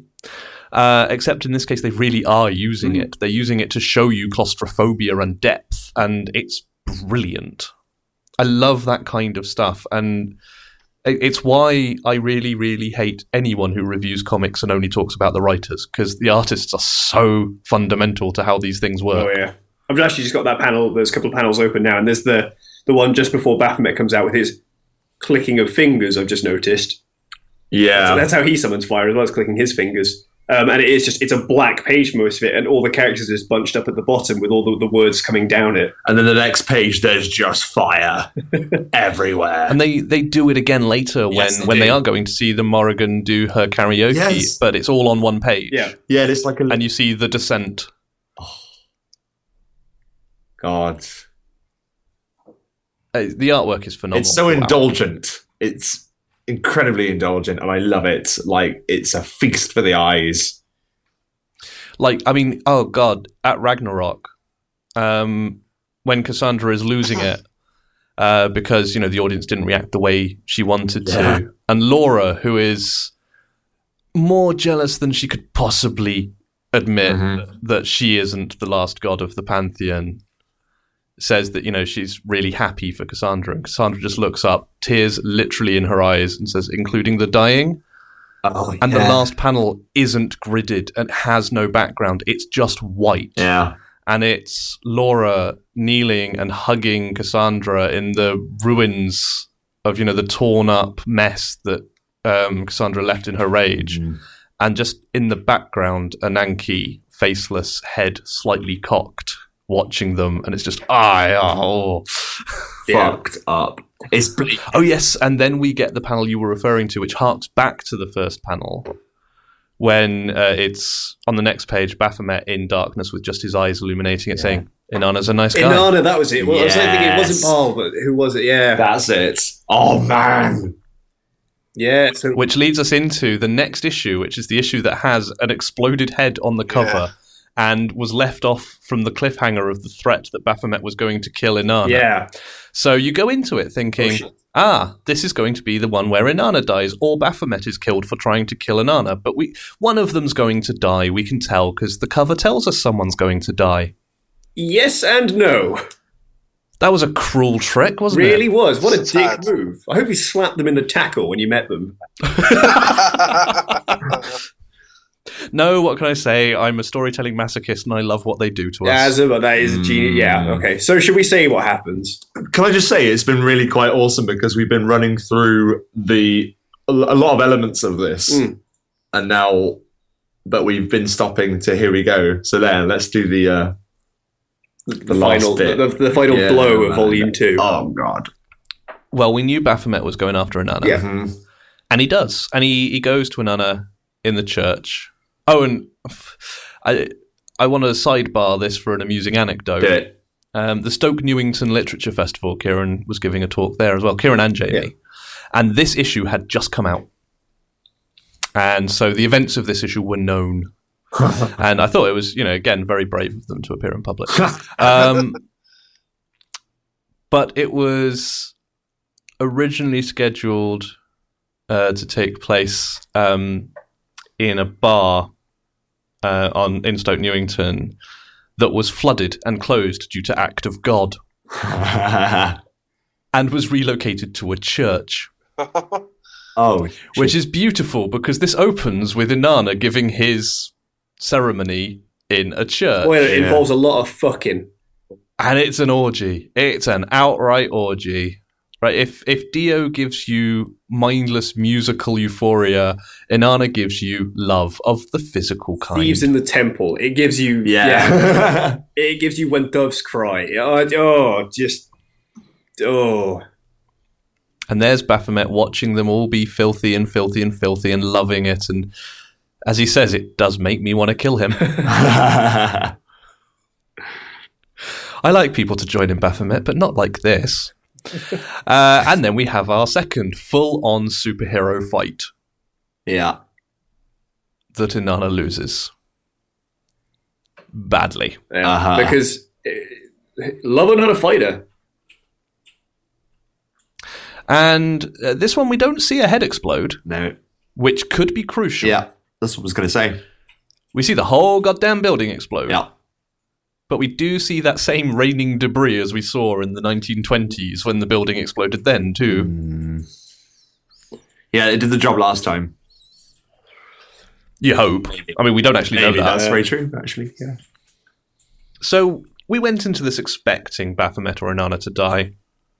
And we see this explosion. We see Baphomet kill Inanna. So that satisfied our curiosity about the exploded head on the cover. Totally. Mm-hmm. Cut to a twilight garden and Ananki wanting to have a word with Laura. and the cruelest sequence in The Wicked and the Divine, Oh. possibly, ooh, it's it's rivaled in issue thirteen, but She got what she- given how long we got to know Laura, Yeah. she got she wanted everything they had, and she got it. it. She got it. You are one of the pantheon. Persephone. Yep. Yep. She is one of the pantheon. You will be loved. You will be hated. You will be brilliant. Within two years, you will be dead. Try, you know, two minutes. Before, Child of the sky, betrothed to darkness, your mother's tears freeze us all. One part of a two part mystery. Yeah.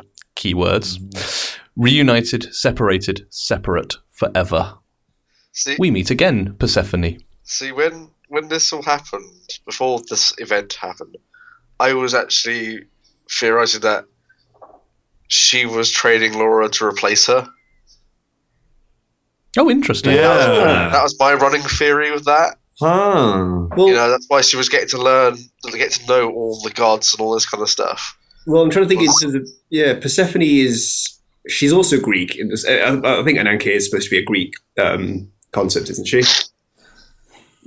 I think so, yeah. Um, and Yeah. Persephone, yeah. she was the goddess of um, spring yeah. Which I'm trying to think. I, I often get mixed up with Demeter. Um, but she she was the one that got wedded. Lisa was her mother Ah, she's the one that got wedded to Hades. yes so she spends spring and summer uh, with her mother Yeah. and then autumn and winter with goes Hades. That's it. She goes yeah. down. Into, she goes down into the underworld. And comes back. Yeah. Yeah. Very significant to a lot of people's hopes and dreams. Hopefully. Fucking hell. She is, because she is a goddess of rebirth. Yes. Yes, she the is. moment Oh, she is transformed, Ananki Oh, God, I- murders her. I- oh. like when she Well, gets her to start she gets her to sing Actually, no, before that, even crueler, having just witnessed his death, or Inanna's death, is the I can't wait to tell Inanna. yeah Laura's first excited thought on transformation because they've become so close over the course of this volume. Sonata is just a boss. he's awesome again one of my favorite characters Yeah. and insult to injury once the shall we say d- dust is cleared or whatever she fucking turns the fingers on her parents Yes. Again, crucial, it's her parents, not her whole family. no yes so, so, She has a It's sister, just- it's just- Yeah. it's weird. But it's the thing of and cruelty- we know that the Wilsons are the investigative and curious type. yes. Mm. See, Hmm. I, fi- I find it so cruel the fact of you know, sing. She got her to sing, and you see that Yeah. the tears are starting to flow. That finally she's got on what she's you know, she's finally got what she's wanted, and then it is just bang. You're There like, are two fuck. there are two or three really significant things here. Uh, one is the fact that this is narrated by Laura, Yes. And then I and the start- wording is I feel small and holy, and the part of me that hasn't disappeared in the storm I've unleashed is whispering, This is worth it. Then the click. yeah Then Like I Shasta don't Black. remember anything after that. yeah I guess I'm grateful. But her narrative voice still there. exists beyond that event. beyond the Yeah. event yes you're right And what we see is not a headless corpse lying on the ground. What we see is a body in flame obscuring whether or not there is a head. A Mm. burning body. Yeah. You cannot see if there is a head on that corpse. And we have already seen Gentle Annie bring someone back from being burned alive. Yep. Because you also got to bear in mind, she's in the underground, and where does Persephone go in autumn and winter? in the She underground goes to the underworld. Ah! She is mythologically all about rebirth and return. Yep.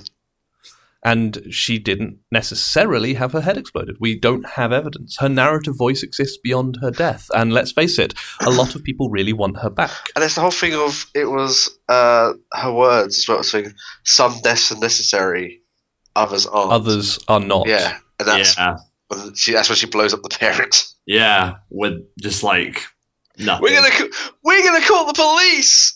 Kaboom.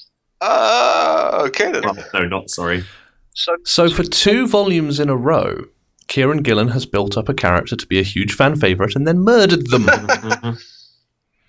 I can only assume this trend will continue. And it better fucking not. But yeah, it's like the um, it- it's like the Wrath of Khan uh, play. In the right, what as, as in the the, the, the tactic that would you- uh, the- Simon when um, there's a play of Wrath no of no no God? no no like that's where I was going. like No, it's it's the fact that they announced Oh. that they're going to kill. Uh, you know, there's going to be a significant character death right here. It, it already got leaked that, that Spock was going to die in Wrath of Khan. Oh, okay Yes. So, So it opens with with the Kobayashi Maru. Yeah. it opens with Spock dying, Yeah. but then it turns out oh it's the Kobayashi Maru, and then so that makes people think oh what got leaked? We've seen the we've seen the thing that we were expecting. Oh, I we can didn't all miss now that. relax. Spock dying. Oh, I never Ah, knew that. that's oh, what- that's really cool. That's all it was. Oh, it was just it was just a training mission. Oh, okay. Then It right at was the end, just- Spock dies. You're Yeah. like, oh, oh, Hmm. oh. So again, you know, they they they absolutely telegraph someone's going to die. Baphomet's going after Inanna. One of them's going to die. We see what we're expecting to see, and then we get that ending. And it's like, oh, you fuck. Yeah. Um, but yeah, it's it's also it makes it's a really interesting narrative decision to change artists. Then I know it's by necessity that Jamie now has to go and draw um, phonogram, but it, the narrator, our point of view through all of this has been Laura, and she's gone. Yeah. So the art changes. It's a different story now. It's not Laura's story Oh. anymore. It's, it's another person's point of view. Oh, Another's gospel. God, I really want to keep reading this now. well, uh, the the next few issues are available and can be made available. Problem with that is I'm sc- I'm still saving money, uh, and I'm, I'm going to wait till Volume Three comes out. That's not what he's saying. Fair enough. I mean, I can lend them to you. That I, w- I- you can lend them to me, but I will also be buying Volume Three when it comes out. Oh yeah, no, absolutely buy volume three when it comes out. But I, I have the singles and I can lend them excellent, excellent. Um, I'll be. What's there? I'll be in London again in December. That's how I got up to date. to you. I, I collect them digitally, Jack. You and your fucking science and your living in the 21st century. Fucking Thomas Because I Edison know you're was a going to buy the witch. volume. So uh, Thomas Edison was a witch and we should burn all our fridges. but yes, um, it's it's so worth reading up on. As I said, we get Baal, we get Tara, we get Woden as the next three books, and they've been phenomenal, each in their own way. And what is interesting is it the the pace of the narrative has shifted. It's no longer Laura's investigation. We're now learning about the gods. It has been, you know, an individual issue for an individual character. I mean, did we mention Ball's relationship with I- Inara? No, Oh, um, they're former lovers? yes, because Inanna also slept with Lucifer and Baal is the jealous type. Yes. Uh, it's a really interestingly diverse cast in that way. You know, your protagonist Laura is um, mixed race, Yeah. Mm-hmm. straight off. You've got um, Cassandra. Cassandra is a trans woman, Mhm. as revealed when uh, Lucifer apologizes, sort of, for misgendering Yeah. her. She's. Um, Um, I, I forget if it's actually said she's she is Asian though, isn't she? Yes, she is. Uh, that comes up in the Woden. issue. Yes. yeah. Well, it comes. It comes. It Tall, certainly, it certainly Asian, does. Yeah, it comes I'm up earlier I'm than many that, things, yeah. but I'm not transphobic. Oh. Oh. We didn't talk about what Woden does as well. That bit. Oh, to his Valkyrie, his returning yeah, Valkyrie. that was Ah. Oh, horrible. But yes, I mean, it badass. is a very diverse cast. You've got um, black characters, you've got Asian characters, you've got trans characters, bisexual characters, pansexual characters, gender fluid characters. Uh, it is really interesting. And what I find interesting is the challenge that it's not so much the makeup of celebrity that's on show here as it's the makeup of London. Yes. Yeah. It's a love letter to London. it really is. Like, But yes, uh, what Woden does. Why is he a shit? Why is he living shit? Why do people hate him? Well, some reasons we can't get into because they come up in later volumes, but there's plenty within the scope of the first two books to yeah, feel a God, bit yeah. awkward about. mate, oh god, that bit is incredible. So we we talked about how he can imbue power in others and keep none for Hmm. himself. And he uses this to create magically supercharged Valkyrie Asian women. Who are all like Tron characters. Yeah, he has his Daft Punk suit with his Tron light cycle uniform, and he makes them into the same kind of glowing suited Tron characters. It's, it's very that- specifically like modern Daft Punk uh, outfit. So it's, it's the collaboration Tron era Daft Punk. Yes, hugely. And he doesn't treat them well. Let's just let's Yeah. start it off with that slightly gentle introduction to his shittery. Yeah. Oh god. So we know that there is there is a Valkyrie who has gone solo. Gone rogue, yeah. And uh, we meet her at the uh, the convention. hmm Mm-hmm. when she turns up uh, to to confront him, basically. and I'm trying to find the issue to pull up the pages to remind myself. But basically, is Woden on stage at the time? Sorry? I Yes. believe What, he Ragnarok? is. Yes, I, yeah, it's going on at the time, that, and she's on stage. I think I thought Woden's on one of the Oh, that's right, one of she's the- she's on on stage. She's- she's doing a talk He about- rolls up and goes. It's at the convention, not Ragnarok. All It's at the pan- Yes. uh, uh, Pantheon. Pantheon, yes. Pantheon. Pantheon. I want to call it Godcom, but Pantheon's even better. I love the Pantheon because the, uh, the the little map of the Excel Center in there was not drawn by Jamie. Um, it was guest art All right. because they wanted to bring in someone with a bit of graphic design experience Uh, to Again, make it look, you know, i i again, really unique Yeah, artwork in a comic. really unique, awesome, slick artwork to. And then it's it's clearly Laura's copy of the map because she scribbled handwritten notes all over This is it. where I sign my 12th autograph, and it's like 30 feet in through the door. Yeah, Yeah. and the little uh, arrow pointing to Lucy's icon Yeah. in the bu- uh, in on the map saying Lucy died three months ago, and they're still using her classy. Mm, Yeah. There's the thing about uh, the Tara poster she defaced. Yeah, That is, they're and how worship- they were treating it like oh. an icon. Yeah. But yes, um, th- this this former Valkyrie is giving a, a speech about like what it was like to be part of Woden's um, clique, Mm. Yeah. and is basically saying some rather uncharitable things about the gentleman. like they weren't concubines because Woden couldn't get it up, Ooh, Uh, burn!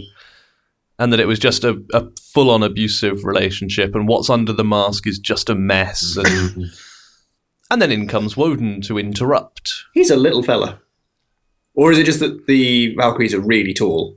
He picks tall women. Okay, It's, it's one of the things he observes about Cassandra when she thinks he's hitting on her and says, Well, you do fit the profile, Asian, tall. uh, Um, but I mean, we know Cassandra is about 5'9 in Woden's eyes, so he is quite small.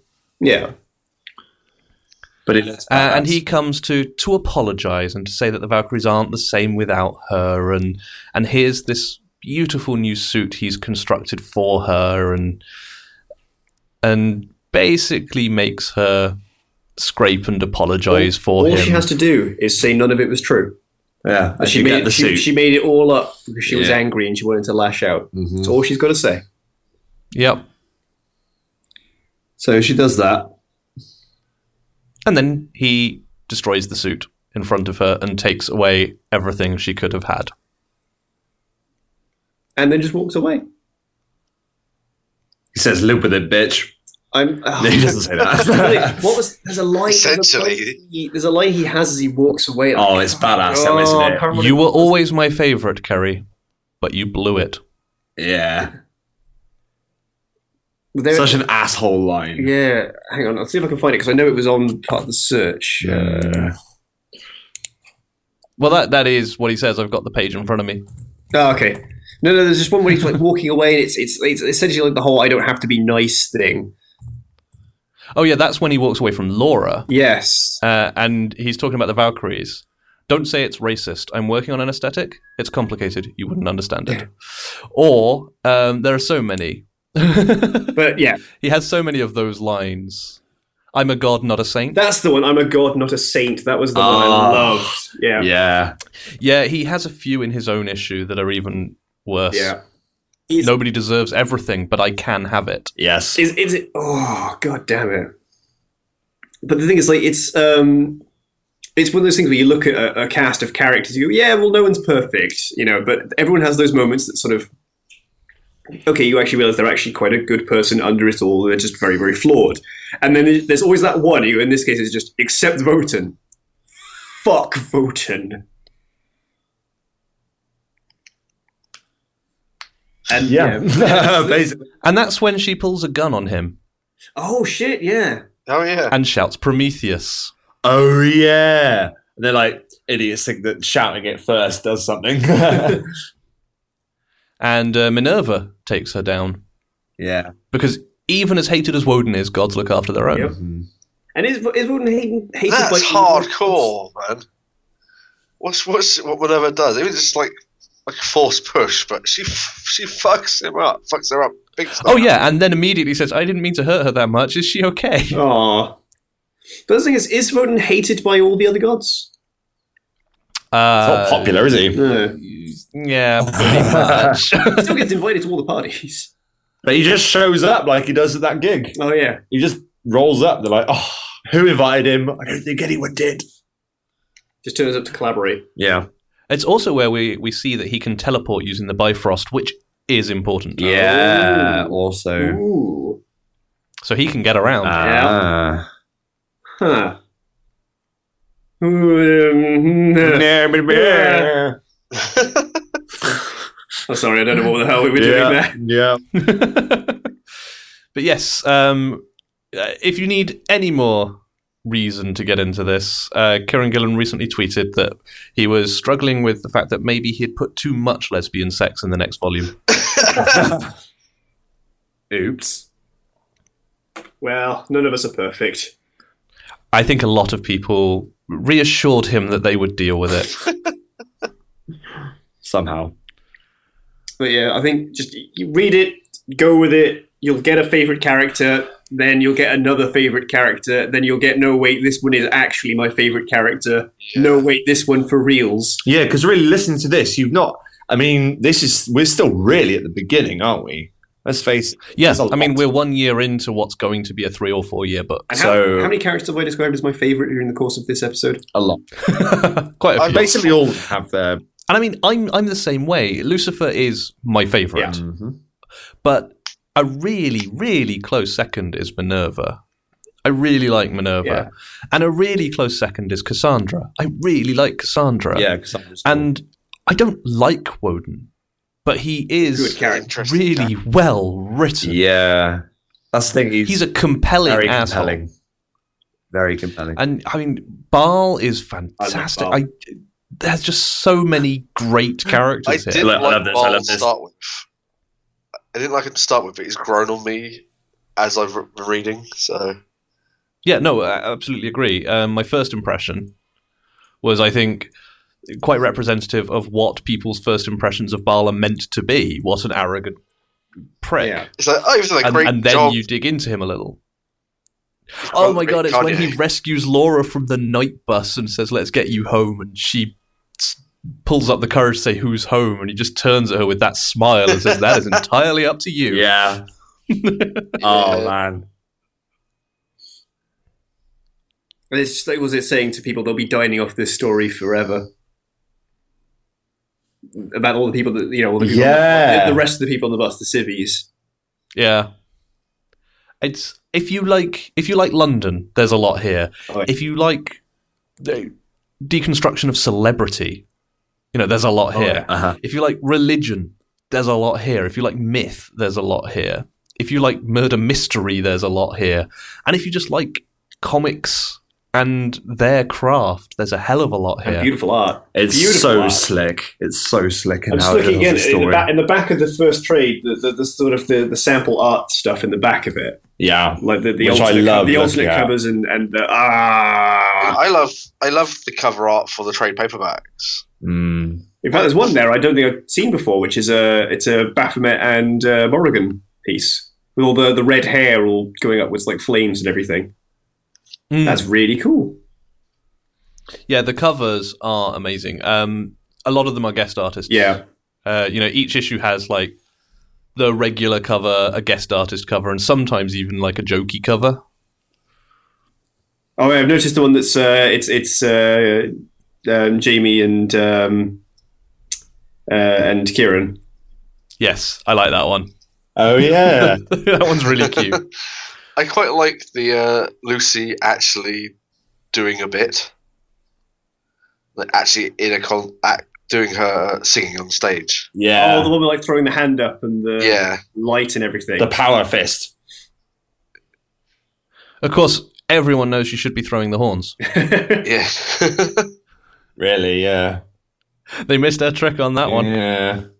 I mean, my favourite cover is still the um, the Bowie mugshot cover. yeah, that's yeah, it. yeah, yeah. We're just looking there. at that now.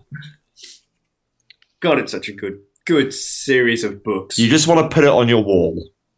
And I I was have, Ah, gonna say, yes. don't, don't you, Simon? You, you have, yes. indeed. I, I have put several. covers Simon on has the a wall. shrine. It's not a shrine. It's Two. just there's one 14 by seven print of that cover. Yeah, we can- Uh, the 14 by Bowie- For seven. each cover.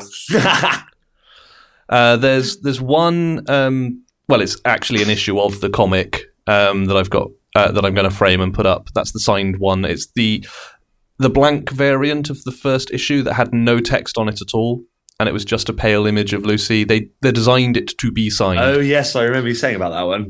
Yeah, and that's I cool. have some uh, sort of eight by five prints of well every cover from the first two volumes. Meter by five meter.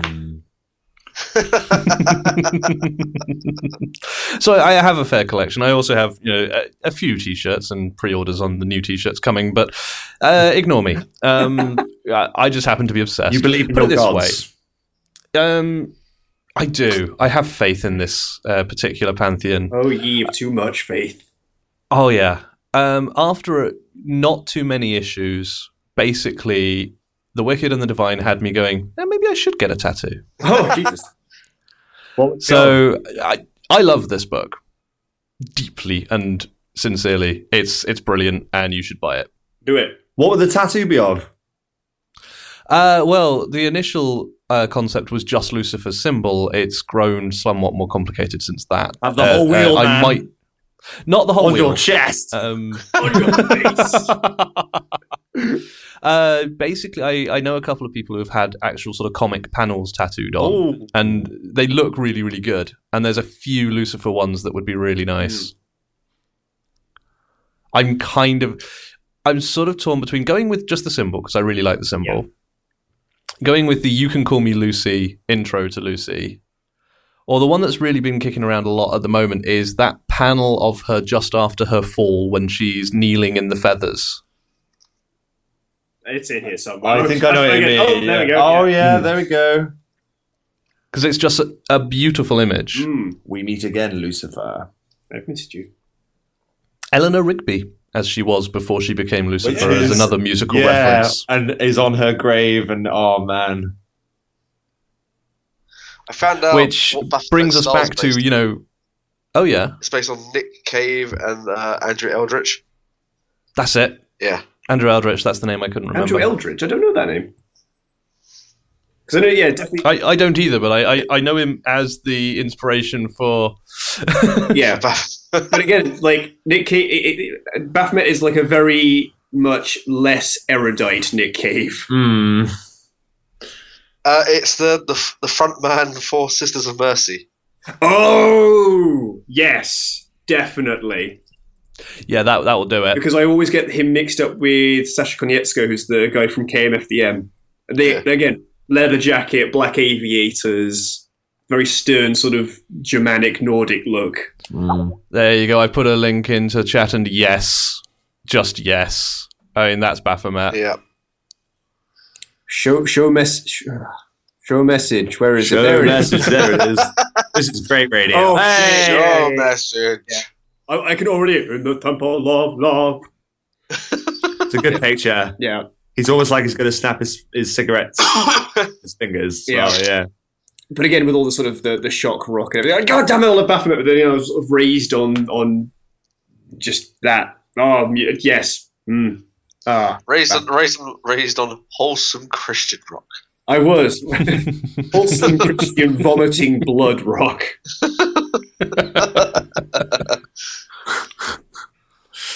So yeah, the best thing about this book is we still have no idea where it's going. No. Yeah. I, I I have no idea why Ananke is doing any of this. But you, don't- you know what? It's Um, going there really, really fast and really, really well. Yeah, it doesn't hold back, does it?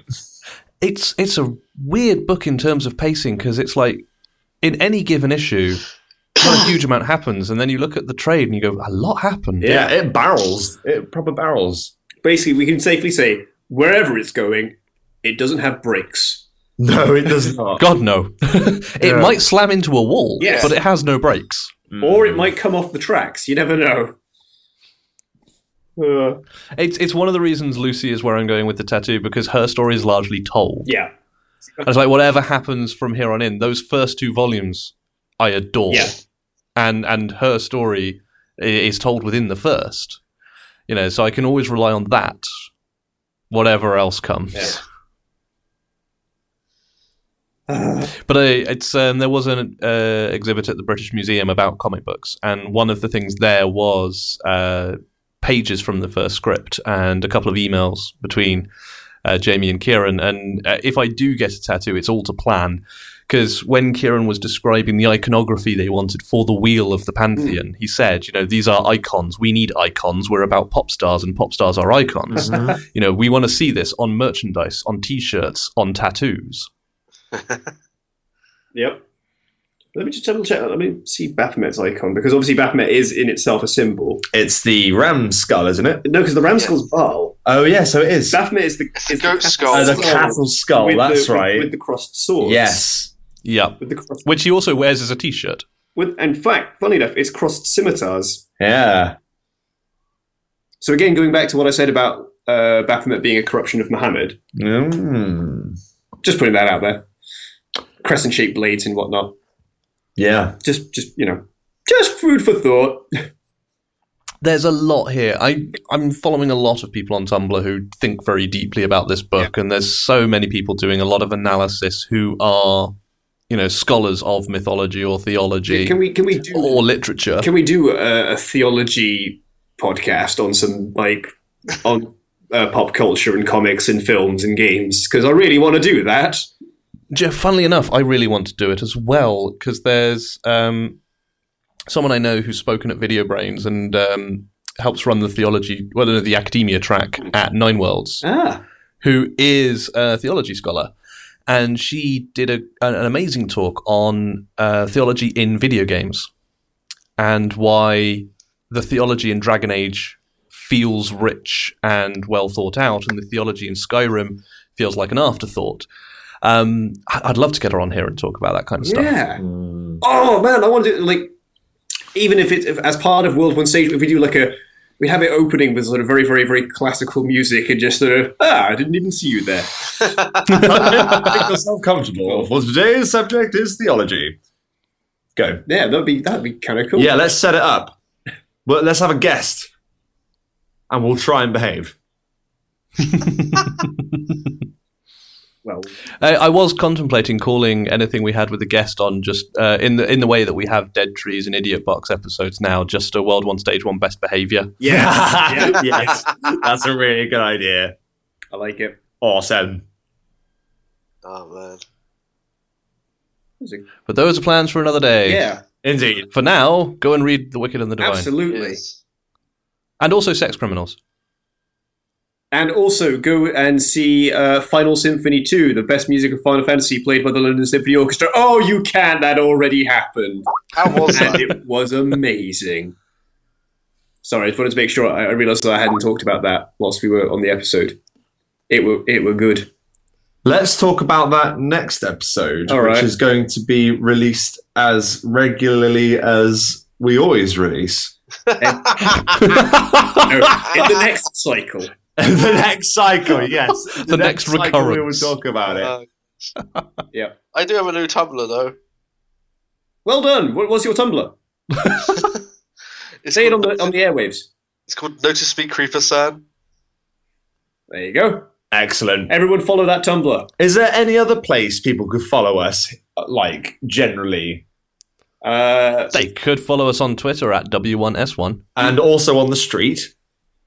and also on the street. Yes, you could stalk us. I please suppose. don't. Don't actually do. You could I'm find just our saying Facebook were page, there which is e- anyways. easier and more legal. Yeah, Yeah. I, I I can't run very fast because my shoes have holes in them. But Yeah, oh, Yeah. oh dear, you might want to buy some new I shoes. can't. I don't have any money. I'm going to Japan. Do it barefoot, like a crazy man with your little flag. You can find us on the Tumblrs. At world one stage one dot it's world number one stage number one dot tumblr dot com. There's also some YouTube stuff now, isn't there? Is there Simon? Uh, th- there has been for a while. It's uh, because YouTube is weird. It's World One Stage One Pod. Yes, I just Uh, wanted you to say it again. I love it. it's my favorite. Well, one stage I one. hate it. Odd. because no one has taken World One Stage One. It's it's not in use, but YouTube won't let me have it. That's really upsetting. yeah. Yes. Even because- spelled out. Oh. Uh, I think even spelled out. Yes. Ugh. I tried a lot of combinations before I ended up with World One Stage One Pod. that is definitely like a giving up kind of name. Yeah. that was one of the. You know when you end up with a name because you you are fed up and you Yeah. don't type in a name you want. You just type in a name. And you go, I bet that's gone as well. And then you, oh fuck, no, it wasn't. Now it's mine. And then that's what you're called. Yeah. That's how that ended up. Yeah. But you It's like how but- so- and because coming this winter there'll be some uh, me and Rob playing stuff, Yes. uh, but we've also got some awesome stuff from Simon on there. Um, uh, Matt- I'm playing some Mad Max at the moment, Yep. uh, and there will be more of that hopefully this coming week. excellent. We're going to work Um, on stay stuff. tuned. We'll be all Promise. Uh, the, Chel- the Cheltenham office will be adding stuff once Fallout Four gets released. I mean, it's, it's not an organised uh, output No. device, but then again, nor are these podcasts. Not yet. So we, we are working really hard to try and get it together, but just please bear in mind we are we are old, boring, you know, employed people. We're Now. thinking about it really hard. I have a family. I I have to look after Rob. I have a cat. Oh. Ah, I have a I've got two full bladder. cats.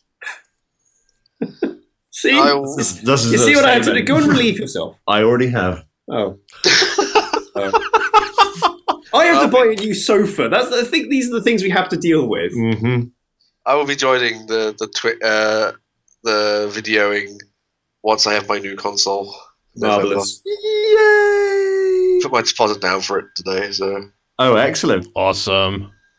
It's getting the wrong one though. No, he's not. He's getting the one that I have, and that's cool.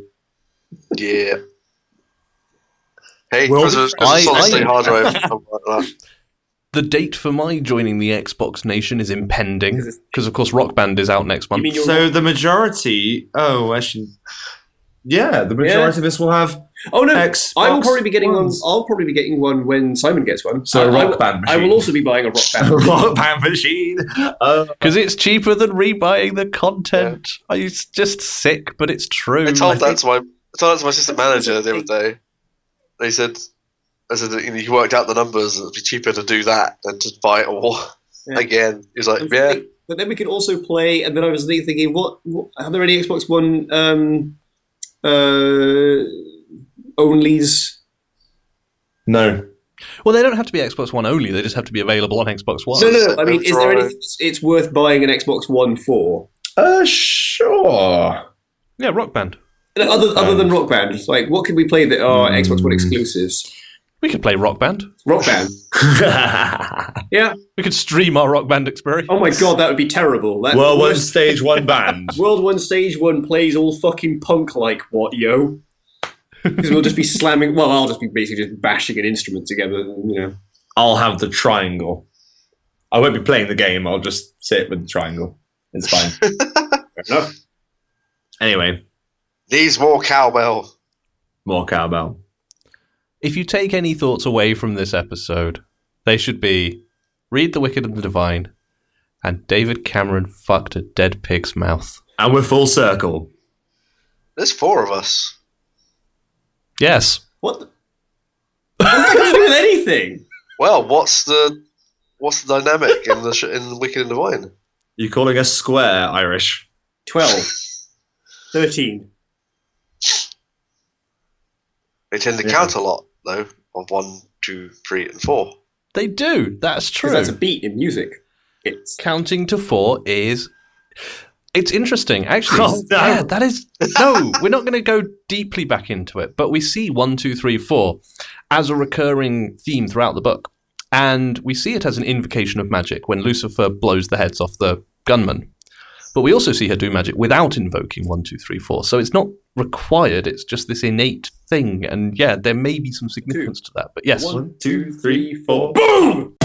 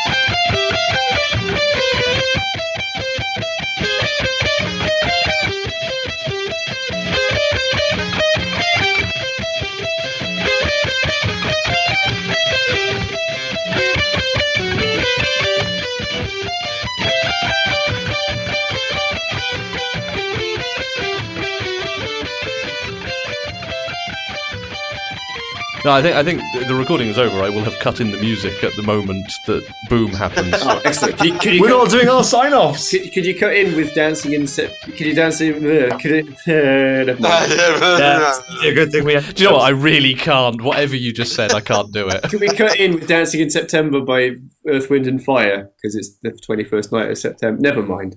I Whatever you want in the depths of your ignorance, I can't give you. to quote Orson Welles. So we're not doing songs. We're actually done. I'm Jack. no, no, we have to actually do this. We're gonna do it. Simon, do So it that- just that in bit- case that of bit's editing done. problems. What? Just do it in case there's editing problems. D- if we do it, there will bloody well be editing problems. Okay. I have. You have been listening to. Shut Oh, up. you have been listening. Right, everybody stop. Simon, go. You have been listening to World One Stage One. I have been Simon. I've been Jack. I have been Irish. I've been Rob. I'm always fourth, Irish. You always wait. What? No. If he waited, you would have gone and been No, third. but then we could talk. Uh, never mind. It's gone. End the episode. We did. we did. It's ended. Okay. Unacceptable. oh, okay. I need a piss. Enjoy. Regardless, this has been fun, gentlemen. Thank you very Today much. You'll get a good seat.